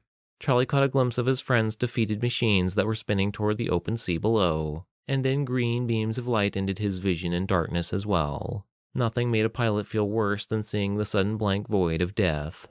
Each pilot was re uploaded to another IFP as quickly as they could be churned out. Chatter over the radio gave indication that a Chinese fleet was attempting to draw the ire of the storm on the Zetan's flank. By now, every country in the world had their own brand of flying saucer in the skies. The trick was to high speed warp beyond the mess to join with his fellow Earthlings without getting killed before doing so. The Chinese ships looked more like the Zetan saucers than the more sleek design of the IFP. Their signatures had been marked in blue on his radar by the ship's AI. As with the others of his own team, Charlie was able to work with the Chinese pilots. They were all humans, conditioned to adapt and recognize patterns in the behaviors of their foes. He got into the zone as he found himself flying through the wreckage of yet another Zetan aircraft over the Atlantic. Just like that, he was shooting down a Zetan platoon over Timbuktu. The jungles of South Africa passed in a blur overhead as he flew without thought of the planet or gravity around him. He centered on a target or targets, processed how to eliminate them, and then did so without a moment's reflex. It seemed that this went on for ages. The sun or moon appeared in different parts of the sky. He glanced at the globe floating to the right of his screen and saw that he was in India now, soaring over the mountains of the Himalayas. Six Zetans were trying to take him out of the sky, but they ended up on the opposite side of Charlie's laser beams in short order. The powder white of the polar ice cap swam below like a rushing river. It was interrupted by deep, horrifyingly endless blue before being consumed by the icy hills of Greenland below. He spent at least an hour trying to help New York City with his fellow fighters, but it was the most densely populated area of the country. The Zetans simply overwhelmed and sent the defenders running. They moved on to other targets South America, the Pacific, Australia, back to Africa. They might have been outnumbered, but wherever the Zetan forces were sparsest, the humans dominated. Unfortunately, their efforts were fruitless. The atmosphere of Earth was flooded with Zetan ships that zipped and warped in by the thousands. They killed anything that moved, even citizens on the street. Charlie took severe damage as he tried to protect Cape Town with a group of people from home, but there were too many targets. As with every instance, Charlie started taking too much damage to recover from, and eventually his VR went black. He waited to be uploaded again, but this time nothing happened. Slowly pulling off his VR, Charlie looked out to see his fellow teammates lethargically getting out of their pods. They had been fighting nonstop for at least 26 hours. Everyone was ordered to go back to their rooms. Charlie joined the flow of students as they filed to the dormitory hall. Once Charlie entered his room, he sat on the edge of his bed with his hands on his knees. It was hard to do nothing when he had just been doing everything. Charlie checked his phone to see that Night Lieutenant Davis had ordered him to the parking garage where they had entered the facility. Having nothing better to do, he entered the corridor to meet with Davis. As he went, he saw a few others filing down the corridor in the same direction. Trevor entered the hall ahead of Charlie. The girl from the bus also entered ahead, turning to catch Charlie and Trevor's attention. Miranda, Trevor whispered loudly. The two slowed until they were side by side with Charlie. How'd you guys do? Miranda asked. Like dog crap. How about you? Trevor asked. Same, she said. Same, Charlie added. I guess there are no more IFPs? Miranda suggested. Not sure, said Trevor. Davis just said to meet at the parking garage. Me too, said Charlie. Me too. Miranda gave a small grin. The three walked in silence until they turned down the passage leading to the parking garage where they had arrived not even two weeks prior. When they entered, they saw six other students waiting with Davis already. Davis looked up at them as they entered the garage. He beckoned them over to an elevator. The ten were just barely able to fit together in the larger than average elevator compartment. There were 10 basic levels on the elevator control panel, but Davison put a code on the keypad at the top instead. The elevator shook and then began its descent. Trevor cleared his throat within the awkward silence. So, did we win? Davis glanced at him without turning his head. No. There are no more IFPs, are there? Another girl asked. Unfortunately not, Davis said. Somehow I don't think it would matter if we had a million more. Not a billion, not even a trillion. Their numbers are cosmically endless. What are we going to do? Charlie asked. What we as human beings always do, said Davis. Outsmart the enemy against glaringly hopeless odds, or die trying. The elevator doors opened to an underground train and subway platform that looked far more advanced than their currently known level of public transportation. Davis pressed a card key to the silver square panel on the door to the train. A green light flashed and the door slid open. The nine others, beyond the ability to ask questions, filed onto the train behind Davis. 6. It took 30 minutes for them to arrive in southern Nevada from Houston via the high speed bullet train. No one mentioned why they were going to Nevada, but the train hissed to a halt within an underground platform about a hundred miles north of Las Vegas. Upon their arrival, a trio of armed guards greeted them. They were led to a small transport shuttle like the ones from the airport, and the nine were dropped off in a busy underground hub full of people in lab coats, high ranking uniforms, and the occasional flight technician. There was a small cafeteria with different restaurants lining the walls adjacent to the entrance. Welcome to S4, said Davis. This is where it all began. A familiar man was walking by when he did a double take at the nine kids. Holy smokes! Charlie realized where he knew him from and was suddenly beside himself. Gregory Yarmouth! He broke form and grabbed Gregory's hand. You invented Manifest Zeta! Gregory withdrew his hand and adjusted his glasses. He was a head shorter than Charlie with a thick auburn beard and mustache beneath large black rimmed glasses that magnified his eyes. I sort of, yes. No game is invented by one person in the end. Yeah, but you coded the ZE007 engine that kicked off the whole enterprise from your closet over a 10 year period. That's some bananas dedication.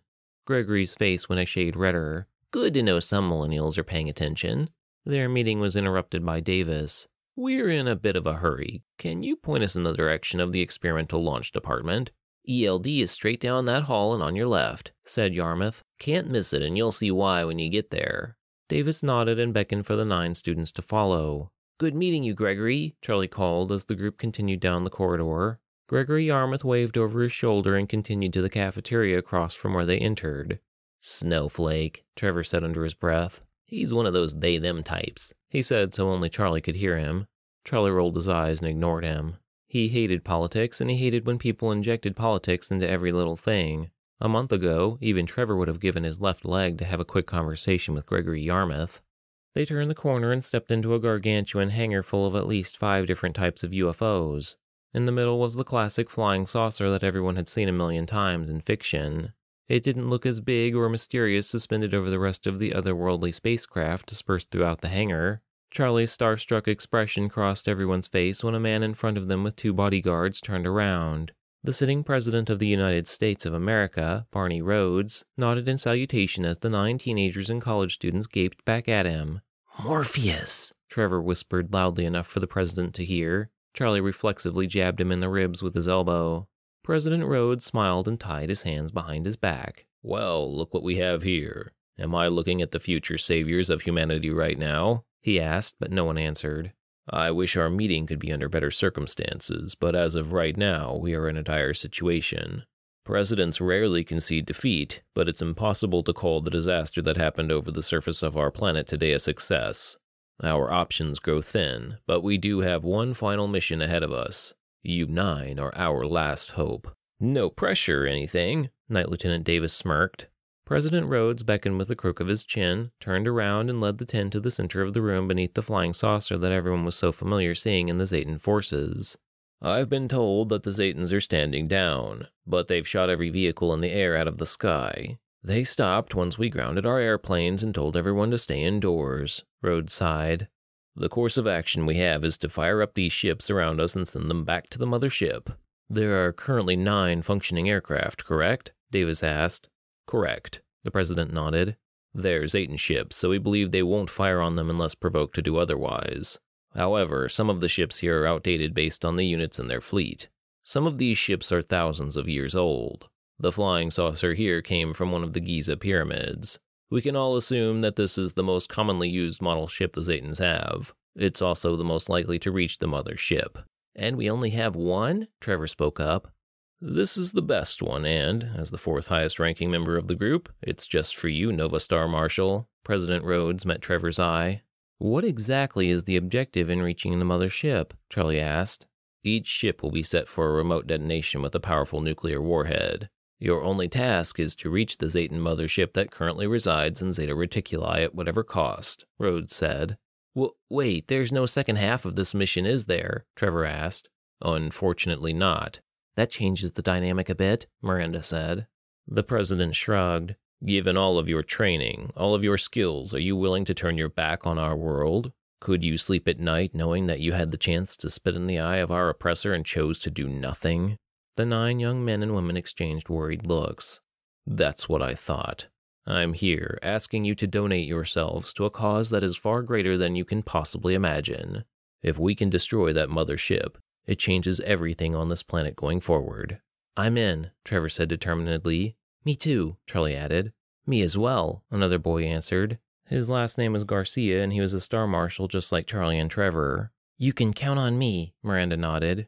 The rest of the pilots joined the cause without hesitation. Is there any other choice when the President of the United States himself asks one to sacrifice themselves to do what they've been training to do their entire life? Charlie didn't want to die, but he also couldn't imagine living in a world without being able to fly a ship like the IFP 21 every single day.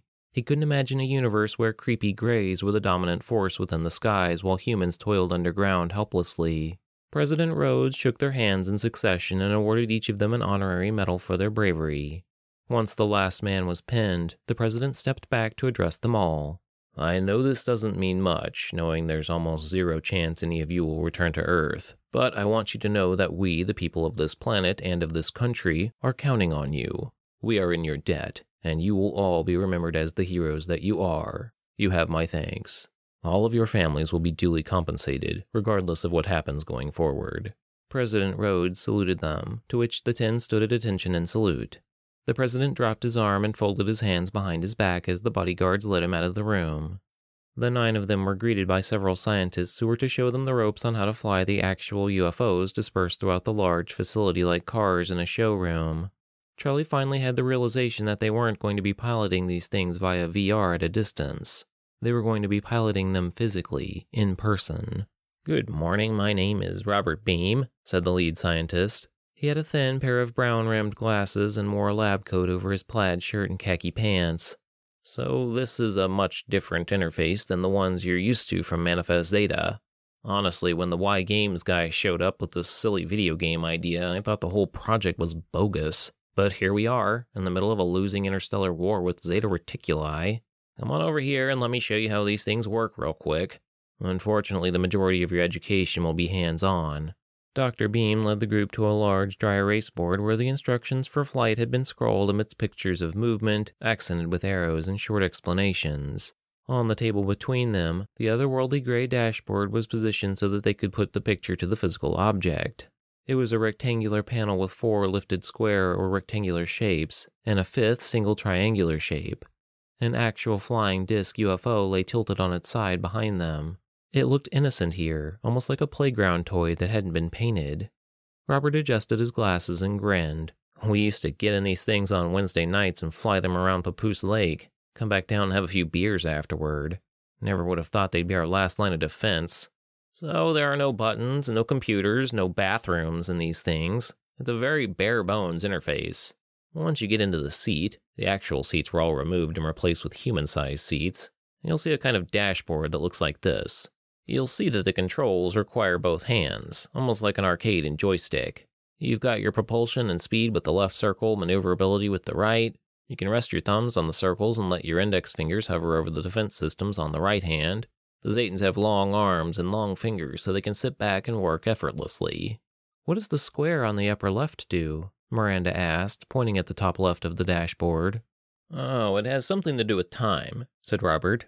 We never really figured out how to get that one to work, no matter how much we tried to get it to do what it was allegedly supposed to do. The best thing would be to stick to the basics and try to avoid hitting the ground. There's nothing inside it to prevent you from running into physical matter, unless you kick the machine into interstellar speed, which you're going to have to do to get outside the solar system.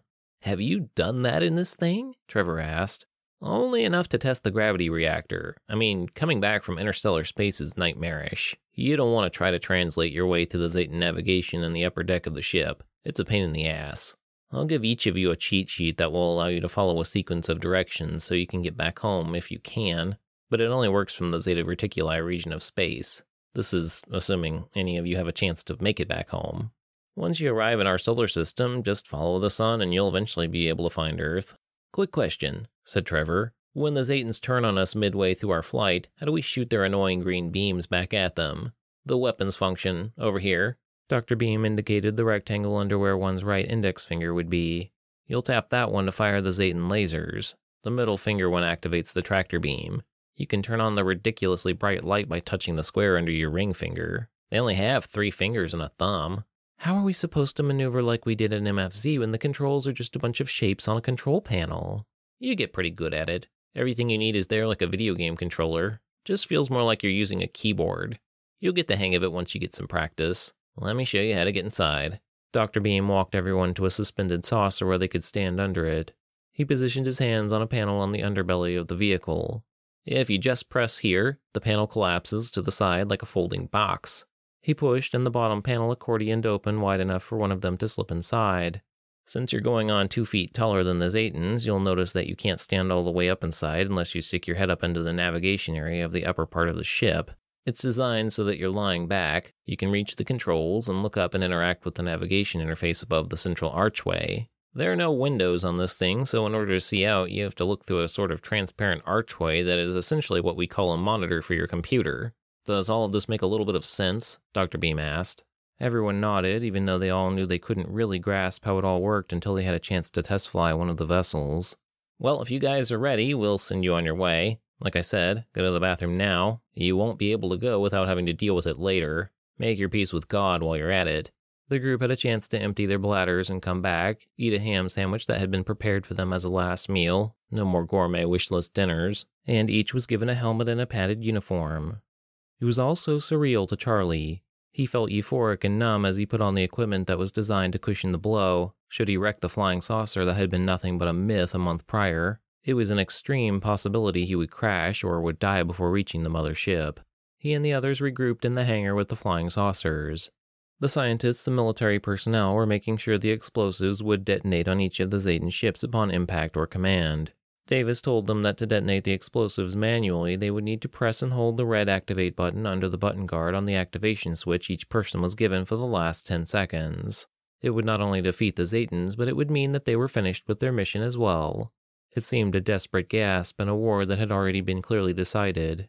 They wouldn't all make it, but they didn't all have to. Only one person needed to reach the mother ship. Charlie had slept on the high speed train, but other than that, he hadn't slept very much in the last few weeks. Ever since his life had changed after the competition, duty, work, and skill was all he cared to do. Even sleep seemed secondary. Regardless of his sleep quality, he felt clear, ready, excited even, as he walked to his flying saucer that was rigged with a nuclear bomb that, in combination with the destabilized gravity reactor, could destroy an entire planet. He would be the first casualty on detonation. We set you guys up with a headset that's synchronized to a private channel so you can all communicate with each other, said Davis. He gave Charlie an earpiece. There's a receiver on the dashboard. We put it next to your pinky so your hand doesn't have to travel far to reach it. There's an emergency kit on board as well, should you need it. I don't think you will, unfortunately. Is there anything else I can do for you, Star Marshal Parker? I don't think so, Charlie said, feeling nervous about getting inside. In that case, Charlie, it was an honor to serve with you. Davis shook his hand. Good luck. Hey, are we here for a love fest or are we taking down aliens? Trevor asked from next to his flying saucer. Davis ignored him. Take a little time to get used to her. You're going to do just fine. Each pilot donned a streamlined spacesuit with a lame looking helmet and boarded their flying saucer or oddly shaped vehicle. There were only five of the flying saucer models, but there was also one that was shaped like a diamond, and another three that everyone recognized as the Zetan Reapers. Because Miranda, Trevor, and Charlie were ranked third, fourth, and fifth in the system, they all received the flying saucer models that were in the best condition. Gabriel Garcia was number one, and Rochelle Wilson was number two. Abigail Zellner, Nelson Field, and Jonathan Brain were all assigned the Reapers. Jeff Little took the diamond, climbing a small staircase so he could get to the hatch. Charlie ducked as he slid around the narrow chair where he would be hunched with his back against the inner wall of the rounded saucer top.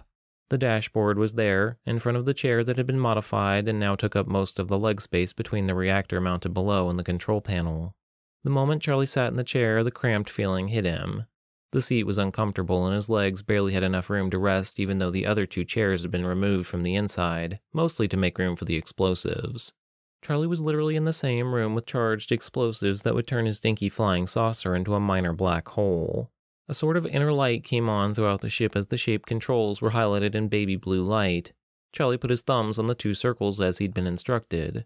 The archway that sat directly across from the main seat displayed the hangar around them. A solar system navigation display appeared overhead in blue hued holographic light.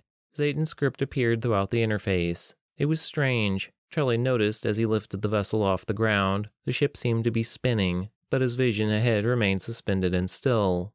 Trevor's saucer launched ahead, followed by Gabriel and Miranda. Charlie put his pinky on the communication button that was bulky and black in a human technology way. It looked out of place, mounted upon the smooth steel dashboard of the UFO. So, how do we go? Oh, the speed took him and he was off. 7. Several hangar doors at the end of the tunnel opened as Charlie's UFO and the other eight ships soared in their martial formation behind Gabriel Garcia. The maneuverability and speed of the ships was familiar from the IFP 21. Charlie was missing the split controller that made kicking back and flying less hands on, so to speak. He looked around the cabin and thought about how small one would have to be in order to find this sort of interface comfortable. The group emerged from the hangar doors and flew over Papoose Lake and then over the deserts of Nevada. The sun was beautiful in the western sky that was mostly clear of Zetans.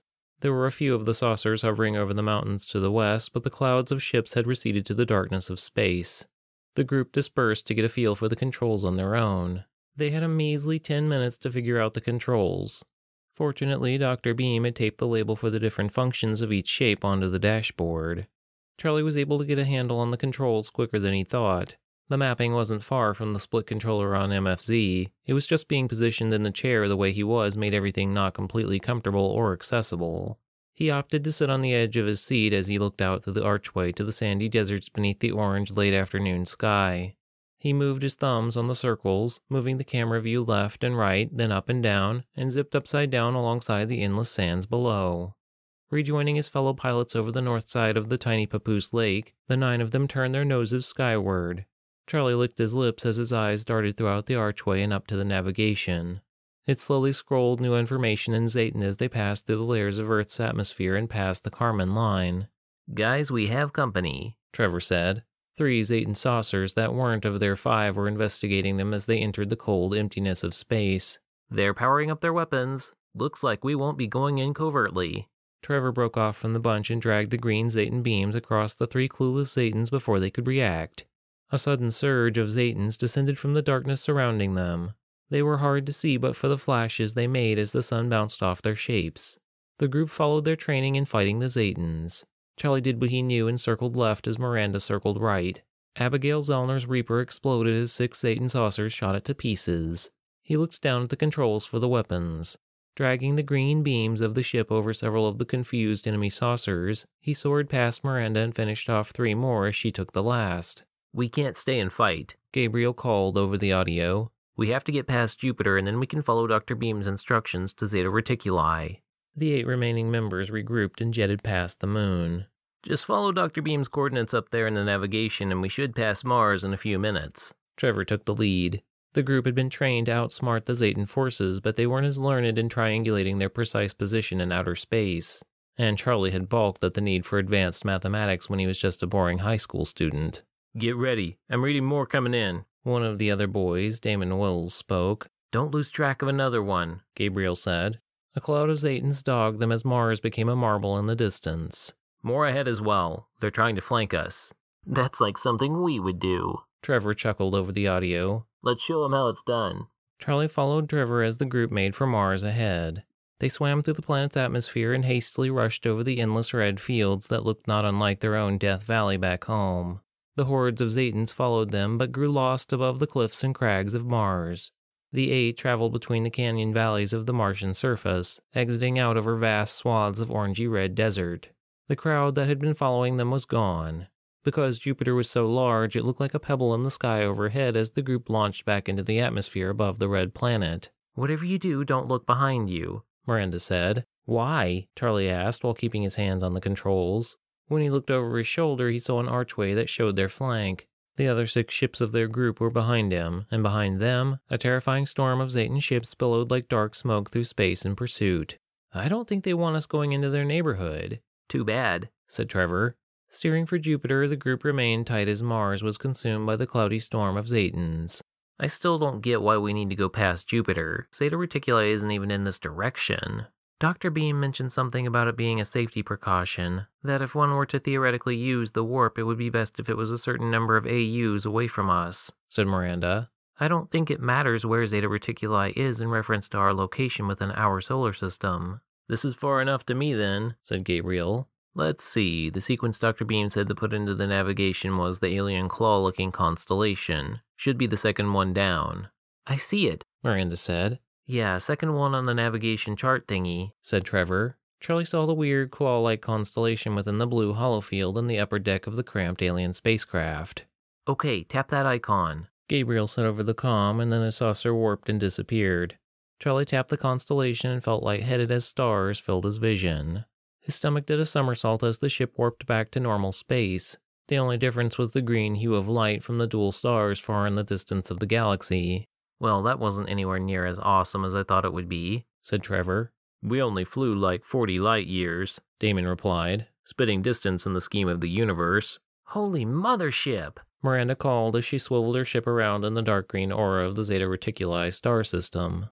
There were no exoplanets near the dual stars, so other than the sun, there was no frame of reference in regard to direction. However, behind them, like a massive planet so far in the distance it was the size of a golf ball, the gigantic mothership of the Zetans slowly spun in deep space. It looked eerily similar to the Y Games version in MFZ with the bulbous planet sized center and a ring of debris swirling around it. The sleaze balls had truly been training them for a war with the Zetan race. First one to the mothership wins, Trevor darted forward. Everyone followed in succession. They raced one another at full speed, scoring hundreds of thousands of miles per hour as they tore toward the giant Zetan mother ship. Between them, thousands of Zetan ships began warping in to defend their home satellite.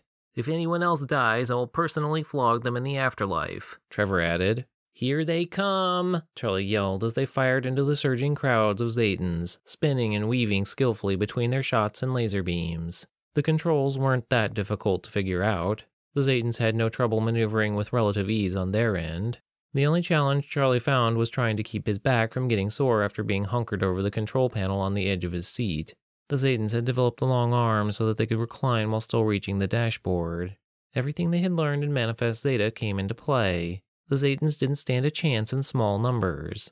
The eight remaining pilots zipped in between their targets, only knowing one another by their strange configuration of old model ships going against the tide of warping in Zetan saucers. Charlie destroyed every saucer that soared into his path with the green laser beams, half standing to maneuver the ship while shooting oncoming threats out of the way. All the while, the mother ship, beyond the rapidly increasing carnage waiting for them, drew steadily closer. They lost another of their own, Jonathan Brain, which made them group tighter together to prevent another accident. It only took one mistake. One misjudgment in a pilot's game would be over. At least their death would be instant, and for a cause that seemed worthy. It was a good thing they were flying so fast because behind them the nukes of their lost vessel consumed hundreds of thousands of pursuing Zetan ships in a massive plume of hot fire. In space, a nuke explosion doesn't look like a mushroom cloud. It appears as an enveloping cloud exploding out from a popcorn kernel. Alien ships launched from the explosion behind them like fireworks. Charlie didn't want to know what it was like inside the cloud. He just knew he wanted to get away from it as quickly as possible. He also didn't want to know how the resulting EMP blast would affect the gravity reactor aboard the ships. Every one of their level had already gone through martial training, so the group of seven remaining ships flew in perfect formation while the mother ship grew larger ahead. It seemed to be coming at them as quickly as they were coming for it. All around them, new Zetan ships zipped into existence. The ones they didn't eliminate followed in an ever increasing tail of followers. While the Zetans had updated their saucer ships, their maximum speed outside of interstellar warp speed was essentially the same across all of their models. That meant that the Zetan race must have been far older than any of them could understand. The technological advances of human beings were methodical and ongoing, but the Zetans could update their ship models and the actual engine running the thing won't be noticeably better than before. They cleared the area around them for a moment of relief as they swarmed toward the great vessel ahead. Thousands of Zetan ships warped between them and the mother ship. It was more than they would have been expected to face in even Manifest Zeta, but this was it. This was the final stage of the game. They only needed one ship to break through the clouds of Zetans to reach and hopefully penetrate the walls of the alien vessel. Everything hinged upon this moment, and Charlie felt more locked in than ever before. Cover me. I'm going to draw their fire, Trevor said. Don't break rank. Not yet, Gabriel instructed. There are too many, Miranda said. Hold back. I'll get them to surround me and clear a path. Not yet, Gabriel yelled. Split into pairs. Pair A, quadrant 7. Pair B, quadrant 9. Pair C, quadrant 1. Gabriel had spent time as a minister, and that was minister speak for the air quadrants ahead based on the keypad on the right side of a keyboard. That meant three different groups of two would be separating to the upper left, the upper right, and the lower bottom of central formation. What about you? Damon Wills asked. You guys just focus on getting through to that mother ship, Gabriel ordered. He technically outranked all of them, and his order checked out. Trevor and Charlie partnered together, taking the upper left of the formation. Damon and Miranda took the upper right. Nelson Field and Jeff Little took the bottom left. They maxed out their speeds, staying apart but together in their assigned quadrants. Gabriel covered the three position but zipped ahead of the rest of them. His little saucer was using its tractor beam in conjunction with the gravity reactor's general high speed, which allowed him to launch twice as fast into the enemy ranks far ahead of them. The mother ship was just beyond that cloud. The three groups had to split off from the sudden flash of light as Gabriel's ship was destroyed, taking with it so many Zetan ships that beyond the glowing globe of the EMP blast, a great hole had been formed. The remaining six made contact, engaging with the cloud of Zetan ships that tried to close in on them. Jeff Little's diamond erupted in a globular burst of death fire, igniting Nelson Field's Reaper. Charlie quickly refocused his saucer's attention upon the mother ship, and then hit the tractor beam button. He was lucky he did because the explosion from the other two ships in such close proximity in their formation would have ignited his ship as well. Trevor was cut off by the explosion, but his ship suddenly stalled out and stopped working rather than igniting itself. Charlie Miranda and Damon pulled together, speeding toward the massive wall of the mother ship. They could see multiple entry ports to the great silvery gray beast. Zetan ships were flooding from the thresholds by the hundreds, but they wouldn't stop them. The three picked the nearest entry and shot their way through, bursting through the Zetan ranks where they continued flying between the surging Zetans down a launch shaft. The three narrowly avoided the oncoming saucers, but continued through to a grand infrastructure of the mother ship. The Zetans had created an entire society throughout this strange, bulbous vessel. Zetan saucers flew from one place to the other like bees migrating between flowers. Large glowing green lights like tiny suns lit the darkness of the ship, giving the whole of the interior a dark green hue. There were hundreds of launch pads and bays where they could land. They had no intention of landing, but a field of blue energy passed through the air, causing them to lose most of the control of their ships. They directed their three saucers to a large launch pad where they skidded like three stones skipping against one another. The three of them scraped and bounced to a spinning halt upon the landing pad. Zetan buildings and structures towered over them as each person held on until the discs could stop spinning. Once the discs rotated to a standstill, Charlie could hear the screeching of numerous Zetan ships overhead. There were a number of precautionary steps they had been given in the event of certain outcomes. Like, if they had to exit the ship sans Earth, they would need to make sure their spacesuit was on. He got up and found the black emergency kit case. When he opened it up, there were several rows of canned food, a can opener, a six pack of small water bottles, and three grades of medical kits that graduated in severity. Holstered in the right slot of the kit was a P17 22 pistol. He grabbed the handle and pushed the hatch on the floor where he had entered. It folded and he dropped legs first through the porthole. Miranda and Damon, also in their spacesuits, emerged from their ship and examined their downed vessels. They had succeeded in arriving at the location for the mission, but they weren't supposed to be alive. Seeing Charlie and Miranda armed, Damon quickly re entered his ship, retrieved the pistol from the kit, and returned equally ready. What do you think we should do? Damon asked through the speaker in his suit as the oxygen hissed in and out of the respirator. I'm not sure, said Charlie, looking around. When he looked up, he noticed hundreds of thousands of Zetan ships hovering about 50 yards over their position. They were so still they didn't seem occupied. They just hovered there. Charlie didn't say anything but nudged Damon and Miranda and nodded at the ceiling. That's disconcerting, Damon said. The three took a step back instinctively as the UFO ships surrounding them parted for one larger, more distinguished vessel. It lowered to the floor without a sound. The ship split apart from the middle front, down the bottom, opening like an egg as a strange greenish gray figure descended to the cold steel floor of the mother ship. They could see eerie, opaque black eyes at the base of the bulbous cranium that was at least three times bigger than the small reptilian mouth and empty black eyes on the lower portion of their face. This was the queen mother of the Zetans. She had a huge belly and body like that of a large, gooey snail. The obese queen mother raised a pudgy arm and showed two fingers, like a peace sign back on Earth. Turned out not to be a peace sign as Miranda, Damon, and Charlie collapsed. It was like their bones just stopped being able to move altogether. They couldn't move, they couldn't speak, and they couldn't even blink. The Zetan queen towered over their helpless forms. Charlie was the only one who had fallen onto his back in a way so that he could face her. Her tiny mouth seemed to be moving as she slithered closer to them. Two lanky armed Zetan Greys grabbed Damon and carried him out of Charlie's range of sight. He heard the sound of Miranda being pulled away behind him. Two soft but firm sets of greenish gray hands wrapped around each of Charlie's arms as he felt the steel floor sliding under his weight. His back hit an incline and the rounded top of the saucer came into view. A sudden explosion rocked the whole interior of the mother ship. Had Trevor gotten through? More booms and bangs thrummed through the mother ship as Charlie was dragged up onto a flying saucer. He was positioned awkwardly against the wall next to Damon and Miranda, who were equally paralyzed. They could hear things exploding as the sealed the hatch and sat down in its relaxed position at the helm of the saucer. The creature wore what looked almost like a black toga over its front. It methodically turned on the interface and powered up the ship. Something heavy ruptured through the atmosphere, but the ship was already in the air and flying. They could see through the archway interface that had been on their own ships beneath the navigation display. The ship exited through the chute and they sped toward the emptiness of deep space. A big boom burst and it was so bright that blinding light shined upon the weird Zetan shoulders from the rearview display. Trevor had made it. He had landed his nuke and destroyed their objective target. It didn't matter what happened to them now. Their task was complete. The Zetan interacted with the navigation and pressed different shapes on the dashboard. A blue light filled its gray, bald cranium and beady black eyes that were so similar to the Queen Mother's. The UFO hummed around them, and that's when Charlie started getting drowsy. He tried to keep his eyelids open, but could do so no longer. He took a final, dizzying mental image of the alien before his eyes, and then lost consciousness. 8. Charlie opened his eyes from his bedroom to the sunny early morning. He knew something was off when he realized that he was wearing his school clothes, except they were inside out and backwards. His shoes were on his feet, but the left had been shoved uncomfortably on his right, and the left vice versa. He was also lying on top of his bed sheets, not in them.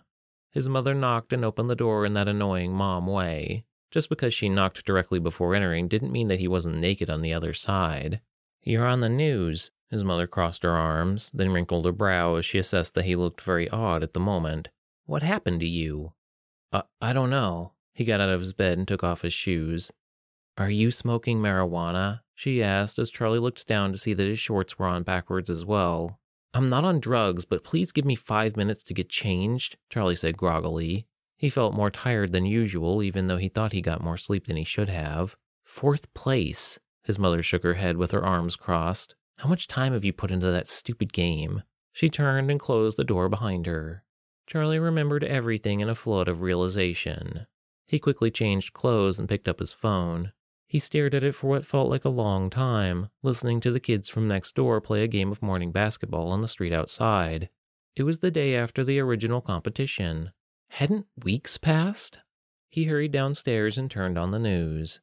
It was just the usual spiel of politics and talking heads, but nothing about destruction on a mass scale by alien invaders.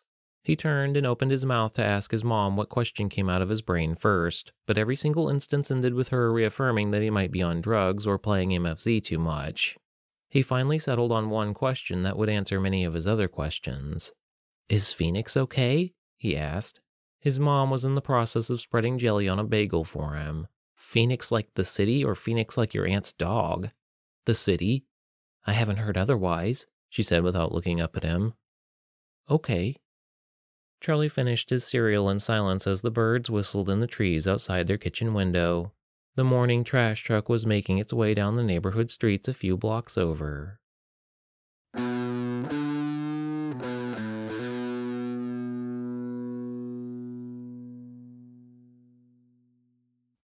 This concludes episode 20 of the podcast. That one has a bit of a complicated ending, but it does make sense. Explaining it here, at least right now, isn't the time or the place. That's one of those stories that needs a little gestation period. I hope everyone had a good new year. I've been putting the final chapters of Dreadnought together. Should hopefully have that one ready before the end of the first quarter. In the meantime, go download The Last Necromancer on Audible as its sequel Dreadnought will probably be done by the time you finish. Writing this story made me start learning to code so that maybe one day I could actually code the Manifest Zeta game application for you guys. Whether I do it or someone else does it, now that it's in the stratosphere, maybe it will somehow exist. Anyway, hope you enjoyed it. Have a wonderful month. The Apocalypse Theater podcast was written, read, and produced for you by Benjamin Allen. Please give us a good review and subscribe for more stories each month. If you'd like to support us, go purchase one of my audiobooks from Audible, where you can find the donations page on our website. Visit ekpublishingmedia.com for more information. The Apocalypse Theater podcast is an EK Publishing Media production 2021.